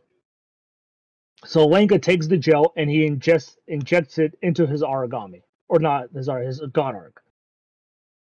Uh, this awakens it, and it opens up in giant ass beast mouth, attacks the Aragami, um, and he's able to push it into the river, open the dam, and flush the Aragami out, saving the village. Um, and Lindow comes back, and he takes him back to Fenrir. Um, one thing I haven't mentioned yet are the flashback scenes. Yeah, flashback is a lot. I like it's hard to explain it, like the Mhm. flashback because they're they're talking about the research of how how the Aragami works, and they're trying to use it as a weapon to weapon. Yeah, that's that's like I I hope Gary can explain this the best way because it was too much with these flashbacks. yeah, so in the flashbacks, we learn that um, Johannes, um, another scientist, uh, and two other scientists. Uh, one of them is the the weapons creator for the Fenrir, uh, but the other one is a woman, and we we don't see the woman at all uh, in, in in the real time. So clearly, we know something happens to her. Uh, in these flashbacks, you know, the world is still normal, and they've discovered something. They've discovered what they call the Oracle Cell. and the Oracle cell they're trying to use it to I believe it's like to cure disease, like it's something that can just cure everything. Oh no, it's an energy tool because the the planet is running out of energy, and they believe they can harness the Oracle cell that they've discovered to um, give infinite energy to the planet. There's an energy crisis. Um, during the experiments, they learned that the Oracle cell is very smart. Um, it starts to multiply at an alarming rate that they can't really comprehend or control. It's feeding on live hosts and stuff like that. But they also learned that it has a telepathic connection to itself. So it can be in any like they can split it up into different rooms, and if you hurt one, they all kind of react to it. And some bad shit starts to happen. They start to see and learn. Well, a government official comes in, and he tells them, "No, what happens? Oh, they find out that they literally can't control this thing because it it almost consumes the entire lab. It breaks free and it almost destroys everything. And it, it's like a big black tentacle shit. Um, so they have to inform Fenrir because they're working for Fenrir that this thing is unstable and they have to find another way. Johannes fabricates the report uh, and doesn't include the fact that it almost killed everybody um, because he believes this is still the only known way to save the world from its energy crisis. Very bad move on his part. um, later on, Fenrir comes to him and be like, "We need you to essentially tell us what the hell is going on because they're discovering species that shouldn't exist. First, it's fish and stuff like that. It's little stuff, but then they discover like a dog that's got like spikes growing out of its head, and they can't kill it. They try to kill this dog, and nothing is killing it. Eventually, it breaks free and kills everybody in the research facility. Now, bad shit is happening. Uh, the female doctor sees that Johannes fabricated the report, and we find out that they're kind of in love. Um, and you know, she decides to keep his secret and we start to learn that the Oracle cell is now free in the world. So now, not only do they have to stop it from consuming things, but they also have to find a way to save the planet from the energy crisis. Little do they know, it's doing a lot more damage than just infecting animals. Um, and that's where we kind of see that in the past humanity's pretty much responsible for everything that's happening in present time now. Johannes really is responsible. Yeah. Um a big giant earthquake starts to happen and these huge pillars start coming out of the ground and start destroying everything and out of the ground start coming the Aragami. Um and essentially what is happening is the oracle cell has infected the, the the, cells of the planet i guess you can say um and it starts feeding off of it. And then when there's nothing left to consume there it's gone to the surface to consume. Um so yeah Aragami come they start to kill everything um humanity tries to fight it off. They fail. Um, so how did they win? Uh, their scientist guy finds out that he can probably build a weapon that can stop the Aragami using the Aragami. So the God Arcs are essentially an origami on their own. Yep. Um, and he says, "Oh, I can't really complete this until like this is going to take like 15 years to, for me to actually complete this thing. Um, but because it's an Aragami, it's going to consume anybody who tries to wield this weapon. So the plan then becomes we have to genetically engineer humans with our with the oracle cells inside them so they can wield the god arcs. So we find out that um that girl, the the woman is pregnant with Johannes' baby. Mhm. Um, and I'm going to come back to this in a little bit. Now I want to go back to normal time, yeah. where yeah. um, Lindow's sister orders him to find out what exactly is going on in that facility. What was it called again, Ben? The Far Eastern Company? I, I no, no, don't no, know. the, the the the big dome that they're trying to build. Ah, Project Gagus. Yes. She wants him to go in there and find out what exactly is going on because she doesn't really trust what's happening. Uh, so he sneaks in. Well, yeah, I'm sorry, but who thinks it's a good idea? We've got giant monsters that consume everything. Let's put all of humanity in a bubble. That seems safe. Right? let's all let's be Right. all concentrated. so he goes in, he breaks in, he sneaks around, and he gets to essentially the core. And he sees that the core of this building is a giant fucking Aragami. And he's like, what the shit is going on? At this point, alarms start sounding. He's been discovered. He gets away and he thinks he got away scot free. Johannes, though, was able to capture a picture of him running out of the facility. So he knows that he's been in there and he knows the secret. Um, Lindow, though, doesn't tell anybody what he sees in there, not even his sister. At least we don't think he tells his sister. Um, at this point, Lenka is, is oh my god, yeah, Lenka is recovering, and we find out uh, that his God Arc can be repaired, um, and he can wield it again, but his oracle cells in his body are so strong and so powerful that they are consuming him at an alarming rate. So if he continues to use his God Arc, he's going to be dead in three years. Um, actually, no, he'll be dead in three years if he just stops doing everything. If he uses his God Arc, he's going to die even faster. But essentially, he's dying no matter what. So he decides kind of that, no, I'm going to hold off right now, um, but I'm not going to make a decision if I'm going to quit or not.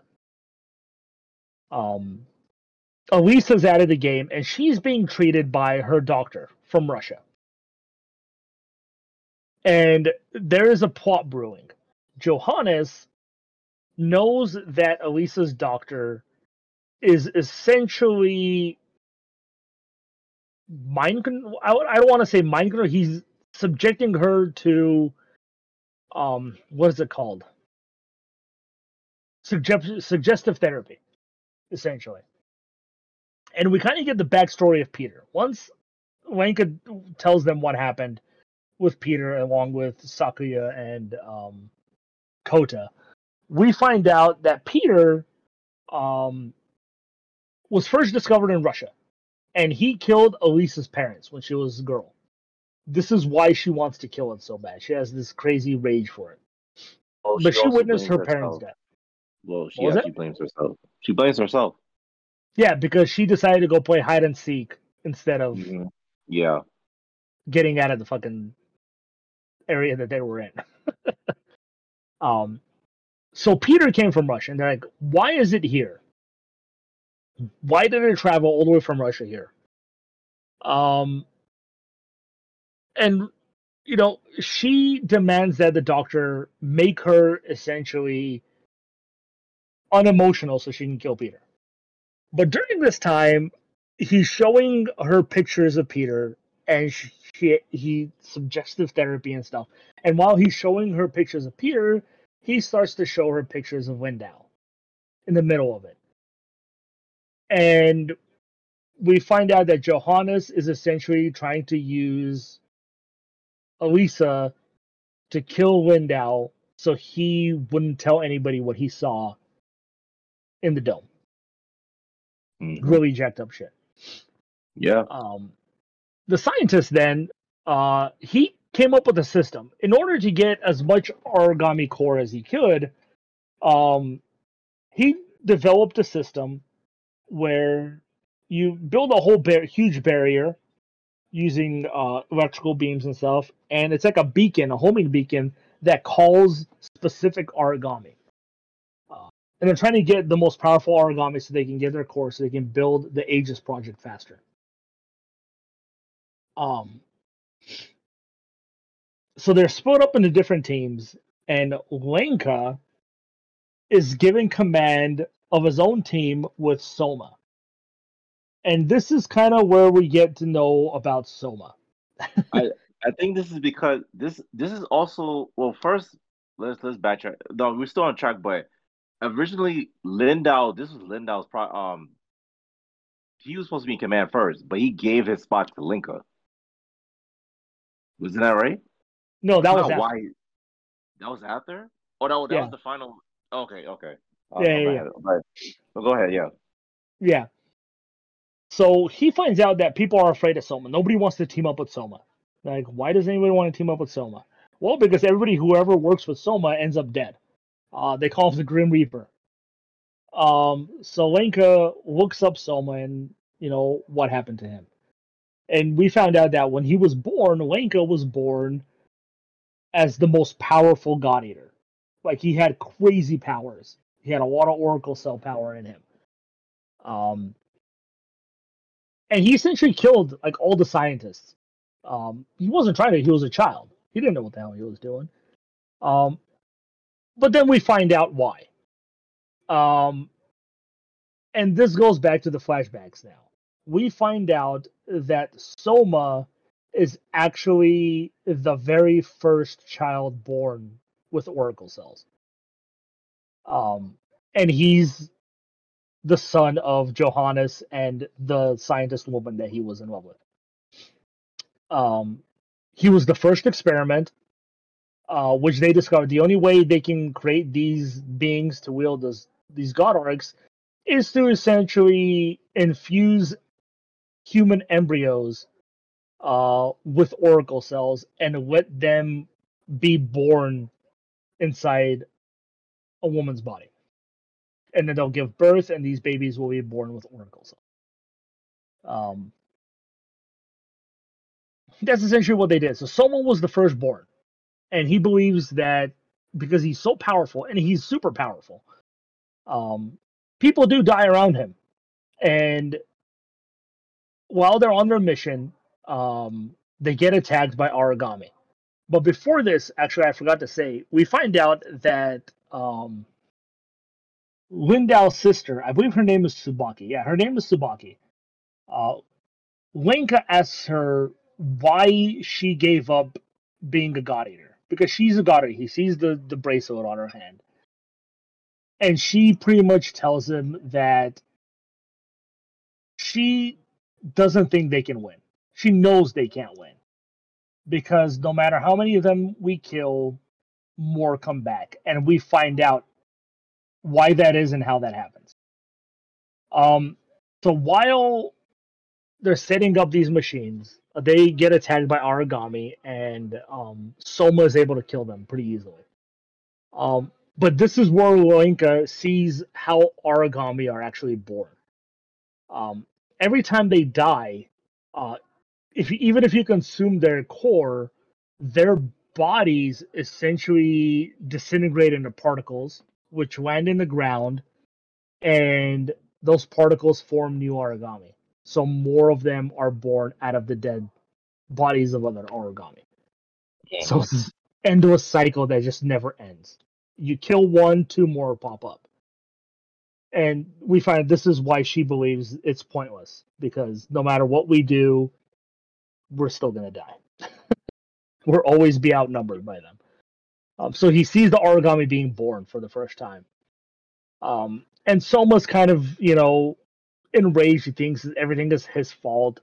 Um, but it's not. Wenka decides to go down and help Soma because he's the only one fighting.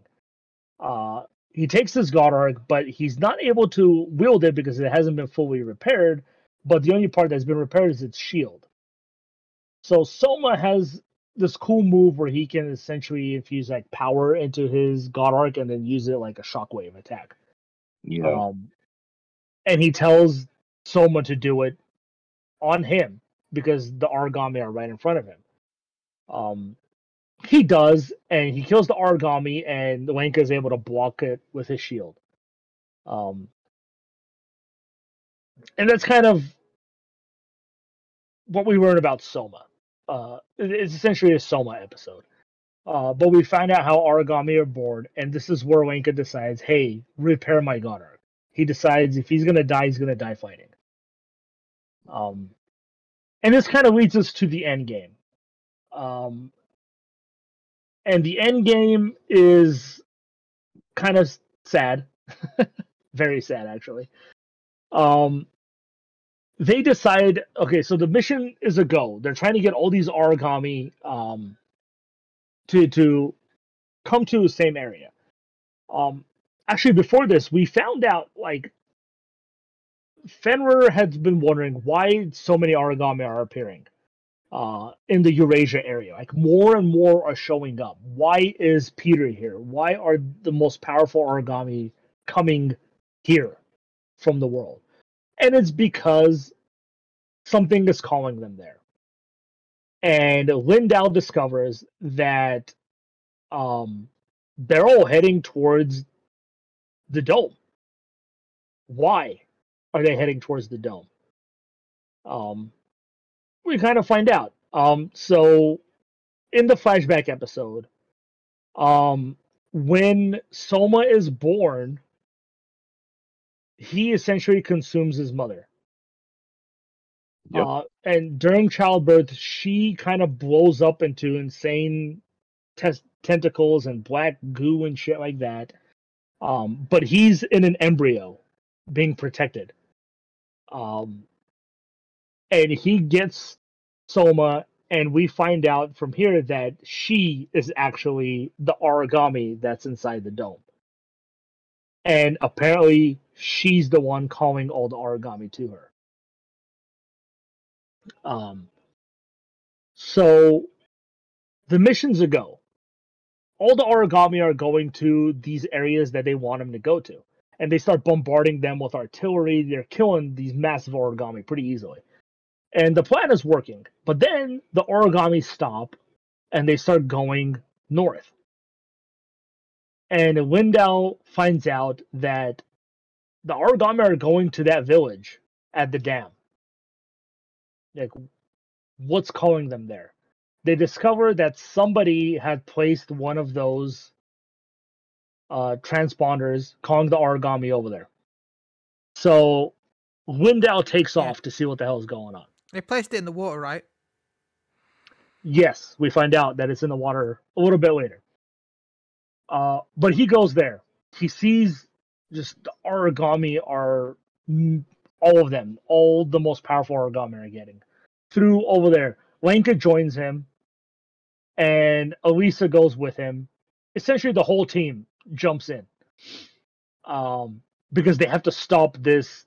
They have to stop the Aragami from going there because they need him to go somewhere else so they can get their core um while they're there they're fighting some of the Aragami and then the phrase is used to awaken elisa and activate her subliminal messaging Yeah. um it's activated and she tries to kill Lindow luckily she's stopped they snap her out of it um and this is when Pita attacks. Pita shows up, destroys the whole forest. Um, but they still need to tra- stop the transponder. So Lindow, he essentially tells the whole team to go and I th- was he wounded by Elisa? I'm trying to remember. Was he shot by her? No, he she missed. Okay, yeah, that's what I figured. I was wondering if he got hit or not. But um, so they go to the village while Lindow decides he's gonna fight Pita alone. Um, and during the fight, he hits Pita, but Pita blocks it with one of his wings, like he blocks everything. Lindow is seriously wounded at this point. Uh, but his sword is really cool because it's not just a sword, it's a chain sword, and it turns into a chainsaw whenever he wants it to. So as he hits it, he starts using the chainsaw, and the chainsaw starts damaging one of Pita's wings. Um, as it's damaging it, damaging it, the show cuts to the village. And in the village, the Aragami are there. They're fighting them off. And Soma is underwater now and he's trying to find this transponder. Which he does, he destroys it. The Aragami stop advancing on the village, turn around, and start going back to where they're supposed to go. Um, except for Pita. Pita, they see Pita from a hilltop, and they're like, why is Pita here? Isn't Lindow fighting him? And then we see Lindow's hand or arm sticking out of Pita's mouth. And we learn that unfortunately Lindow has been killed by Pita. Um sad moment. But they essentially use this as we gotta kill Pita right here and now. Elisa thankfully doesn't flip out again. She has control of her emotions now. Um, so they go out and they fight. Um, to no avail again.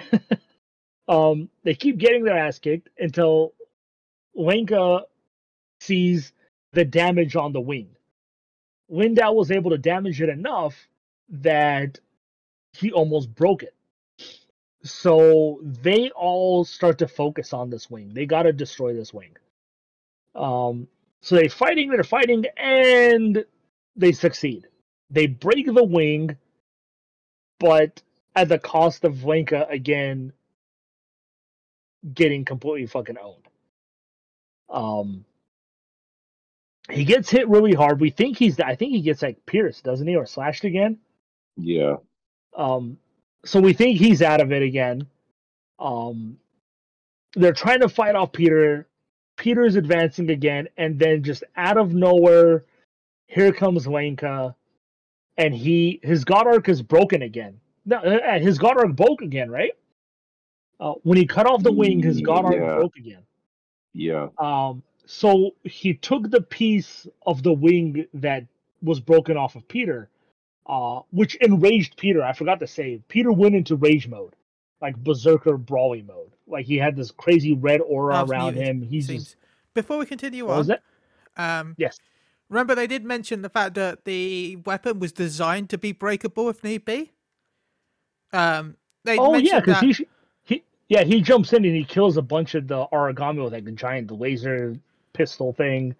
yeah, Yeah, they right. said that because they were rebuilding it and because of his bond with the weapon or whatever it was, they weren't able to fully do it in time. So they made it of material that was okay if it got broken.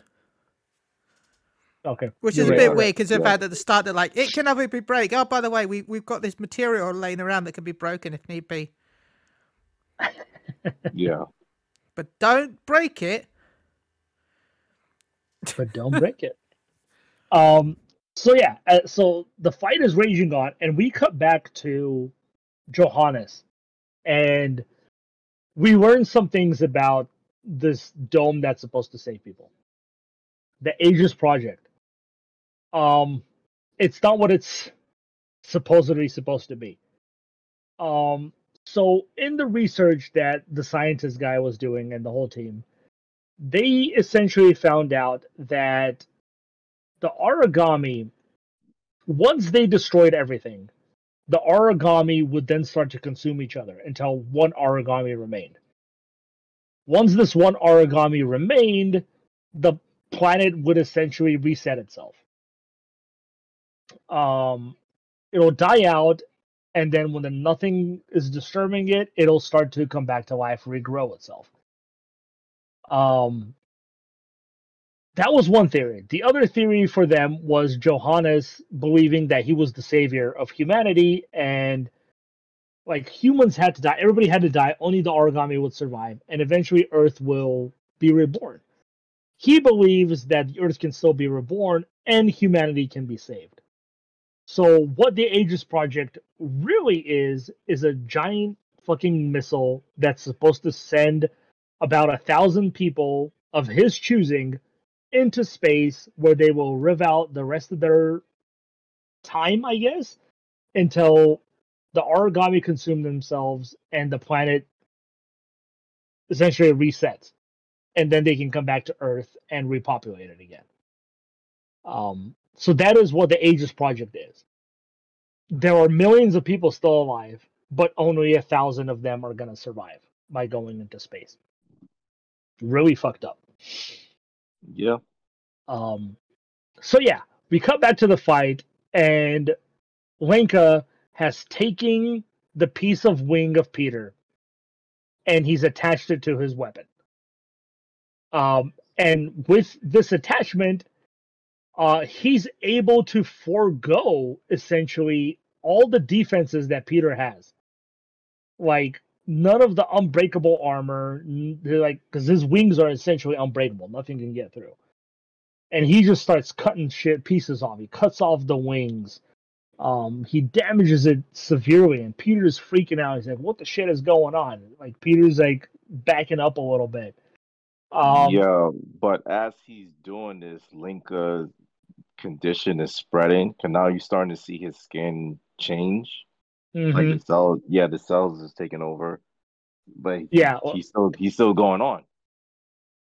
yeah, it's severely consuming him now because he's using not only his Aragami, he's now using this uber Aragami off of Pita.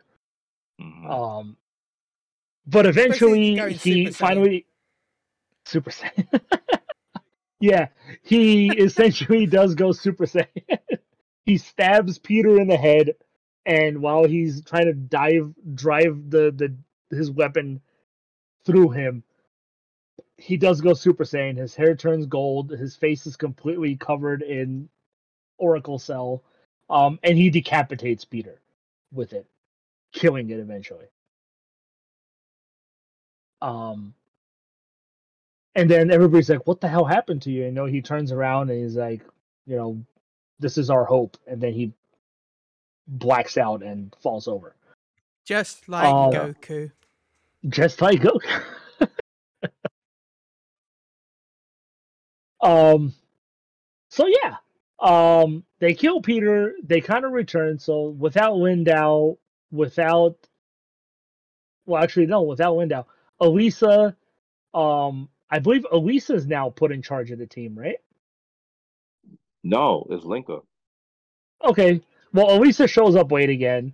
She's like, I'm here. And then, yeah, we find out that Lenka survived and somehow the Oracle cells are reducing themselves off his body. Um, he's in charge of the team now. He's the leader of Team One. And that's kind of where it ends, unfortunately. Um, one episode I did forget to talk about uh, was the flashback episode of Lenka and what happened to him before he joined Fenrir. Um, we kind of find out that uh, his family found him as a baby while they were trying to get into the city and they were denied. He was just laying in the middle of a pool of water, Yeah. uh, crying as a as literally an infant. So they took him in. They built their own little, you know, sanctuary residency, but they're running low on resources. Lenka's adoptive mother is sick. Um, they try to get medicine and stuff. Um, things don't go right. They they get attacked by Aragami. A lot of people die. Um, Lenka runs away with his sister, and he's trying to defend her with a stick, uh, which is useless. But then we find out that Lindow shows up, and Lindow saves them. Yeah, this is where the Uh, compass comes in. Yes, so Lenka throughout the show he has a compass, and it's like a nice little memento for him. Um, but Lindow, you know, he tries to help them. He gives them supplies and stuff. They refuse to take his supplies because he works for Fenrir, and they were denied by him. Um, Wenka's dad um talks to Wendell and he Wendell asks him, Hey, did you test Wenka? And he's like, No, we didn't. Um, but we were all negative. He doesn't know that Wenka's adopted essentially. But during that night, you know, they have medicine, but it's only good enough for one person because Wenka got sick as well. Um, Mhm. so his mom decides, hey, give it to Lenka. He needs to live. Um, so she died, unfortunately, and they found out that Lenka had oracle cells, and they would have let him in, but they wouldn't let his family in because he's adopted, and they do a DNA test to confirm that it's your family. Um, so more time passes in this flashback. Lenka's a teenager. Uh, his sister's a teenager. Um, and Lenka's kind of a hothead. He kind of runs off on his own a lot, and he runs off back to that pharmacy and he finds fuel because they're running out of fuel. Um, gets attacked by Aragami, but he gets away. But as he's coming back, he finds out that his home, his sanctuary, was destroyed by the Aragami. Um, and Lenka actually, um, Wendell gave the compass to his sister, I believe. Yeah. Yeah, it was his compass, and he gave it to his sister. Um, so as it's attacked, they find out that their dad is trapped in a bunch of rubble, and he can't get out. And they have to abandon him, and we he Wenka sees the Aragami go in and start eating his dad while he was still alive. As they get on a motorcycle and take off, and they're trying to get south to the city so Wenka can go in. Um, uh, right before they get away, his sister's leg is scratched by one of the Aragamis. Um, but they get away, and we see them traveling a lot. Uh, they're eating, they're hiding out. Eventually, they run out of fuel. They have to walk. Um, but eventually, his sister just can't walk anymore. Her leg is infected. Um, the Aragami are closing in on them. And she tells Lenka that he's adopted and he needs to go. Well, not adopted. He she tells him that he needs to go to the city. And he's like, "Why? They won't let us in." And she tells him, "You tested positive." And he's like, "Why didn't you tell me sooner? We could have gone in." Um, and that's when she tells him that he's adopted, that they found him, they raised him, and they wouldn't be able to get in, even if he was positive or not and he refuses to go because he doesn't want to abandon his sister. So she takes a knife and she essentially slits her own throat. Not completely. She's still alive. Um, but she's bleeding to death. Um, Wenka desperately and sadly has to run away. Um, he gets away, and it's a very sad moment because right as the Aragami attack her, it cuts to her like in a nice little field. Um, she sees a flower and she sees Lenka and she's all happy to see him, but she's dead. And we see the Aragami eating her. And it was a terrible fucking scene. Um, Yeah. But yeah, um, that's how we kind of find out what happened to Lenka and why he hates the Aragami so bad. But he doesn't remember Lindow as a kid.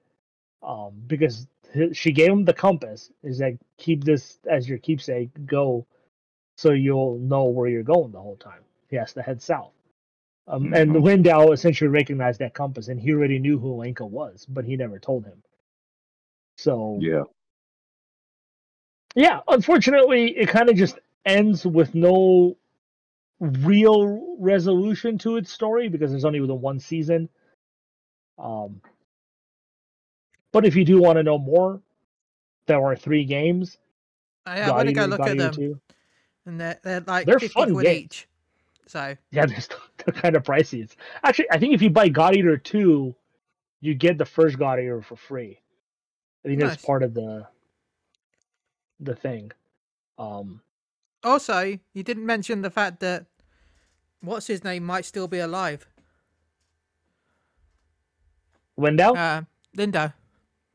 Yes, I did forget to mention that, mention that. At the very end of the credits, Um, we see somebody who looks essentially like Lindow, um, but we don't know. Well, it's more the Yeah. fact that um, we see his His- um weapon, Yeah, we see his God arc. His chain Yeah. star revs up. Yeah, and we see smoke coming out behind a mountain. Yeah, You'll have to play the game to find out. Out now on Sorry. PlayStation. Yeah. Um, they're fun games. I highly recommend them. Um, the first God Eater is obviously kind of dated now. Um, the second one is good to get into. It has a lot of the same cast as the first one, um, plus more. Um, and the third one really just kind of has its own its own cast. But um, but yeah, um, I love the character design. I mentioned even though it's really weird because Elisa has essentially the most revealing outfit in the game in a way, and yet Mhm, she's also 15 in the game, which is just creepy as shit. mhm. Um, but Uh, that's the one where we saw a lot of under underboob, I guess. Like, yeah, every, there was like so many scenes where she got knocked back, and you're like, "Is that boob?" Like, okay. Yeah, it's like how how is her shirt still covering that? It's not possible. yeah, it's weird that she's only 15. It's creepy as fuck. But anyways, Japan. yeah, Japan. nice band. Ah, but yeah. Um, any final thoughts then from you guys? And well, why don't we just go? Uh, ben, your thoughts on the anime? Anything else you want to add? Your Um, score, liked, disliked? I like the animation. Um, the backstory stuff was really cool as well. It was I like seeing flashbacks. Um, because they weren't too much. There were nice little snippets every so often. I think I did miss one. I must have missed one episode because I don't remember the one of those things you talked about at the end. Um. So, but apart from that, I really enjoyed it. Um. I guess I would give it a seven out of ten. No, an eight. Eight out of ten. It was really good. I think we ended the year on a high note. nice. I'm happy to hear. Uh, Still Alfonso? good at Miscabushed Dragon Mage. Um, I also like the animation. I love the fight scenes. Um, out of all the stories, like the bad stories between Lenka, Soma, Elisa, in terms of their backstory, Elisa was hers. hers was they were all tragic, but Elisa like problem was the most annoying, especially knowing that they had to fight the Aragamis and she's freaking out. Yeah, I get it. It's your fault that your your your your parents died. And I, I'm surprised that Pita didn't kill her because he saw her hiding in the closet as he was devouring her parents. I'm surprised he didn't kill her. I guess just to spite her, I guess. But um yeah, Lisa she was annoying knowing that Lenka he saw her parents his parents die and his, you know her father's her, his father and you know her her his sister and Soma finding out that he's the reason that his mother died, but they're continue on to fight while she's having you know this psychic breakdown. So that that pissed me off knowing that you know yes you lost you had a tragic loss, but you have a bigger goal to save other people to save the world, and she having this meltdown. So um that that bothered me. But overall, I love the plot. I love the story. Like I said, I hate cliffhangers. I can't stand cliffhangers. Seen that at the end. Lindow's chainsaw just start up. Just like, okay, so he's alive, but he's not showing himself. Like, yeah, that that also bothered me. Um, but so far it was good. So I'm I'm gonna give it a nine. So yeah, give it a nine. Oh, very nice. Um, yeah, you guys mentioned the animation. I thought, like you, was phenomenal. Some of the best, I think. Um, I agree with you on Elisa, uh, especially after her badass introduction and how you know cool she was to see her essentially be useless for the majority of the anime. Um, kind of irritated me. Um, she's actually really badass in God Eater too, though. Um, the game at least. But um, yeah. Outside of that, you know, I I love the story. I love the the Flash. I think they did a really good job um with all the characters and essentially kind of personal personalizing them. Um, seeing the the flashbacks for Soma and stuff like that, I thought was really well done. I wish we gotten more backstory for like um Gwendal and Sakuya as well. But Yeah, um, I forgot to mention, um, I wish they um addressed the relationship between Soma and what what's his father's name? Um, Johannes. yeah, Johannes, because there were moments that they did meet up in the elevator, but they didn't really say much towards each other. It's like, oh, you're on your mission, all right, go on your mission and report back to when you're done, and that was it. I I would like to see what would happen when Soma was growing up and see how that relationship, like yeah, the I. I, I think he just hates someone because he killed his mom. But you, but uh, no, he can't. No, okay, I, I get that. But it was the mom's decision to do this, and you agree to it. So it's like that. You can't can't blame someone for that. well, no, but you know, it's one of those things like you really don't know what the outcome was going to be. I just feel like he blames him. Like obviously he's his son, but he still blames him for what happened. Um, You know. unfortunately. Uh, Yeah. but um yeah it, it sucks there's no you know continuation but i feel like it's more like a promotional anime for There is the supposedly games. another anime next year. really I swear I was reading online that there's talks of a sequel se- season. Um, it was supposed to be in 2017, but of course it got delayed for some reason. Then it was going to be 2019, and then it got delayed for some reason. And then supposedly there's another one coming out in 2022 for season two. I don't know how true that is, but interesting yeah it came out in 2015 it's been a long time since uh it came out to do a second season for it as I said, it was planned to be 2017. Hmm. Again, whether any of this is true or not, I don't know, but i would wish it to be true yeah.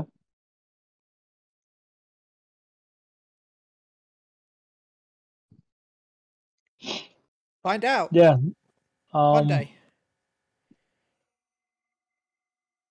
yeah i guess we'll see um so yeah i i would give it an eight myself um so yeah um i guess that's it is there anything is this the last show of the year then? Yeah, this is the last show. of the year. It is.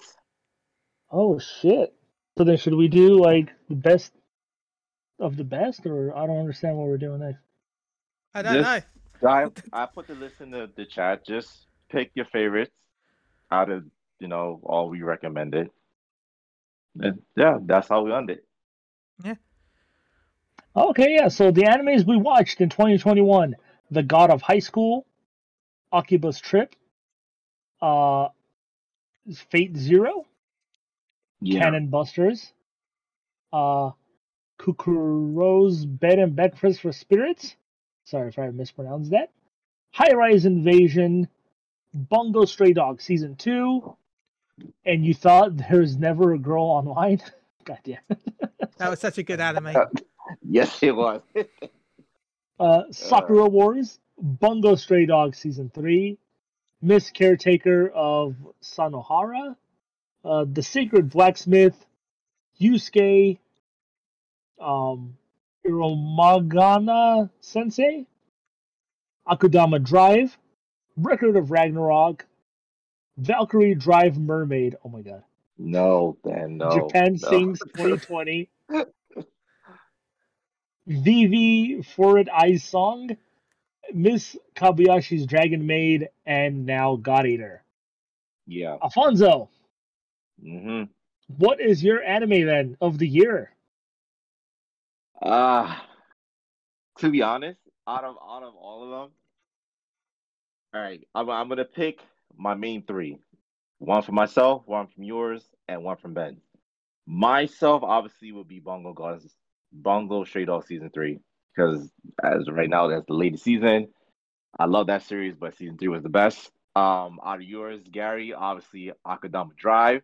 I love that series. Oh, that anime that was that was something else. Obviously, from Ben is is Dragon Maid. That Yay! one was so good.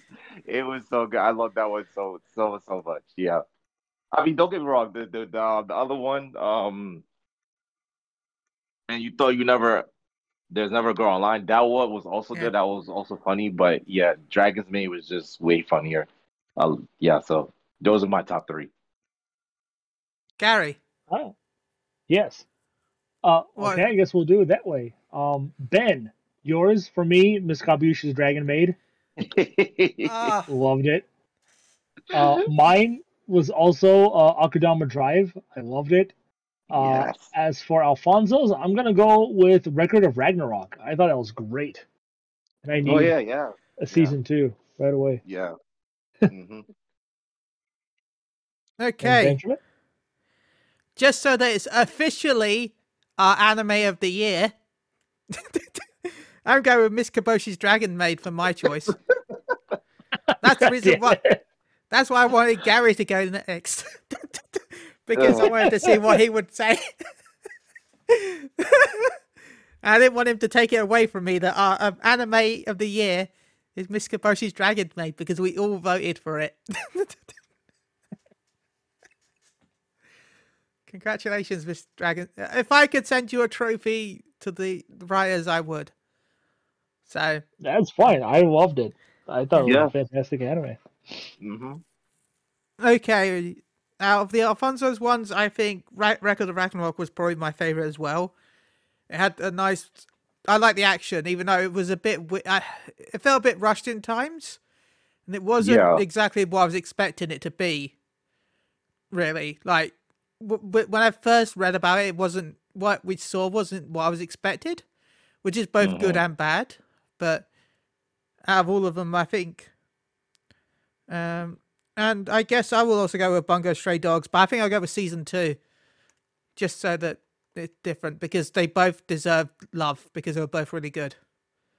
Like I think season three was better than two in a way, but I feel like both season two and season three need to get some love. So I'm gonna say season two for me. Okay. Is that fair? Yeah. That way they both get an Anime of the Year award. Because the, the, the whole series deserves it. It was a great series. Um, congratulations. Yeah, congratulations. Yeah, Dragon Dragon Maid. Yay. Yeah. And thanks to all these animes. Yeah. Except for the mermaid one. Yeah. yeah. yeah. Just- that was too much for me. Um. Alrighty, I guess that that's us, Alfonso. Final shout outs of the year, and how can people reach you? Well, let's just say that once again, okay, once again, I am starting a new year of 2022's recommendation. Nice. Yeah, you are. Oh yeah, what is your recommendation for next year? So my recommend, well, my first recommendation for 2022 is 91 Days. This is on Crunchyroll. There are 12 episodes. It is dub. Nice. A man returns to his hometown bent on revenge after his family is murdered in a mafia dispute in the time of prohibition.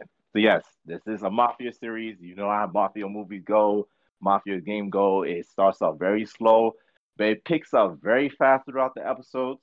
Um, there's a lot of plot twists, a lot of things you would not expect. I had a lot of draw dropping moments from what I've seen. Um, there are at least three to four episodes where you have to watch to the very end because there is like post credit scenes that leads into the next episode. They're not as big or like it would it was not really going to change the episode for you, but the last episode will. Like that's the main post credit scene you need to watch.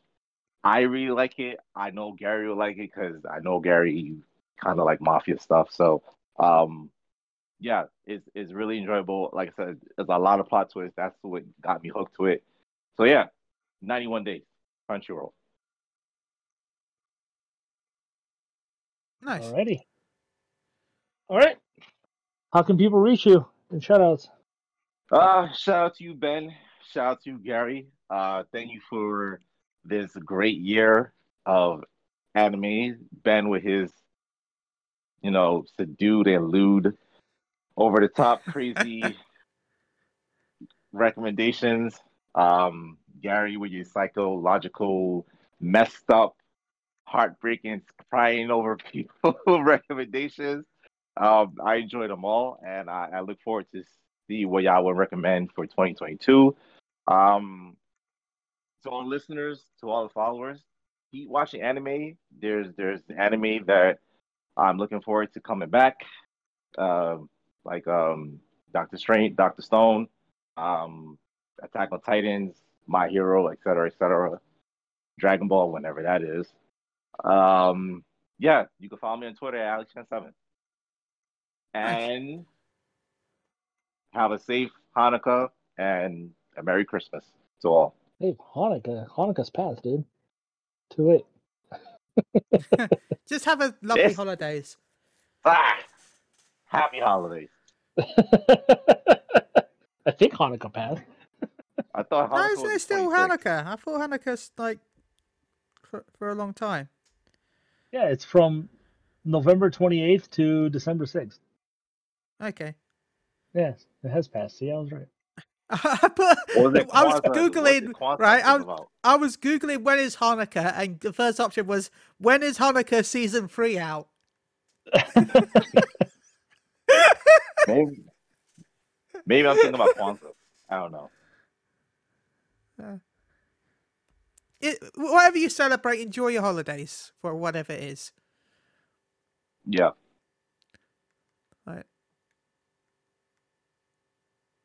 Right? Uh, Ben? I, I'm actually gonna use my time to summon on Dokkan because I spent this entire podcast grinding. So let's see what we get. Look, I still don't have my debit card. Stupid bank. It's been got. I've, I've not had it for two weeks. Oh, Ugh. we're gonna get a god animation. Look, I wanted to end the year with some Dokkan. Okay, so maybe we'll get lucky and get LR God and hit. Goku, God Goku and hit. We got. Oh, we got LR Goku and Piccolo. I'll Oh, take nice. that. I don't have What that. else? Um, come on. Look, I thought this would give me luck, okay? And it did give me an LR, so that's luck. Should get two more SSRs, right? Because we got God animation. Uh, Ke- uh, uh, boo. AGL Caulifla. Oh, Strength Beerus. LR! Oh, yes, LR Beerus is an LR. I got two. LRs. Wow, congratulations. Thanks, Anime Podcast. So, And I got a Kai, of course. So I'll take that. Um, I'd like to shout out to everyone that listened. Um, you know what? I'm going to shout out because I'm a whore. Um, if you are, are do listen to the podcast I do on Moogle Go Around Radio, we've now got Christmas merch out. So go buy our merch, I guess. We've got holiday Loom Chan t-shirts and other stuff. So I'm not going to link it in the description. You just go check us out on Twitch, I guess, where I have the command sell out, where we can link you the merch. so um, thank you to everyone listens to the anime podcast. Thank you to Gary, uh, as always, for hosting it again this year.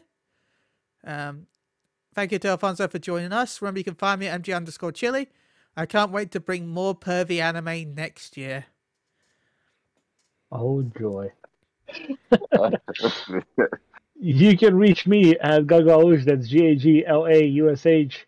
Thank you to my co hosts as always. It's always a blast to be here with you. It was a great year, a fun year. I hope it's going to be a better year next year. Yeah. So much anime, so many things to watch. Yeah. I don't even know what I'm going to, I don't even know what to recommend anymore. Just go to I the fan to do a- service section. I'm going to go to things that make Ben cry. find the anime. uh, Uh, no. Thank you for all the listeners. Thank you for joining us this year. Sorry that a lot of the times the podcast turned into once a month. Things just Yeah. happen. We can't control life. Yeah. But we we, still got try- to see. Well, how many lot of animes did we watch? Three, six, nine, twelve. 21 anime. We watched 21 animes in 2021. Look at that. yeah. There we go. Perfect. So we've got to watch 22 next year. that. Joy to us. I can't believe we did. I can't believe we actually did that. If I'm honest. Yeah, seriously. That's pretty cool. Yeah. Um So yeah. Thanks for joining us. We're out. See you next year. Have a good holiday. Happy holidays. Bye.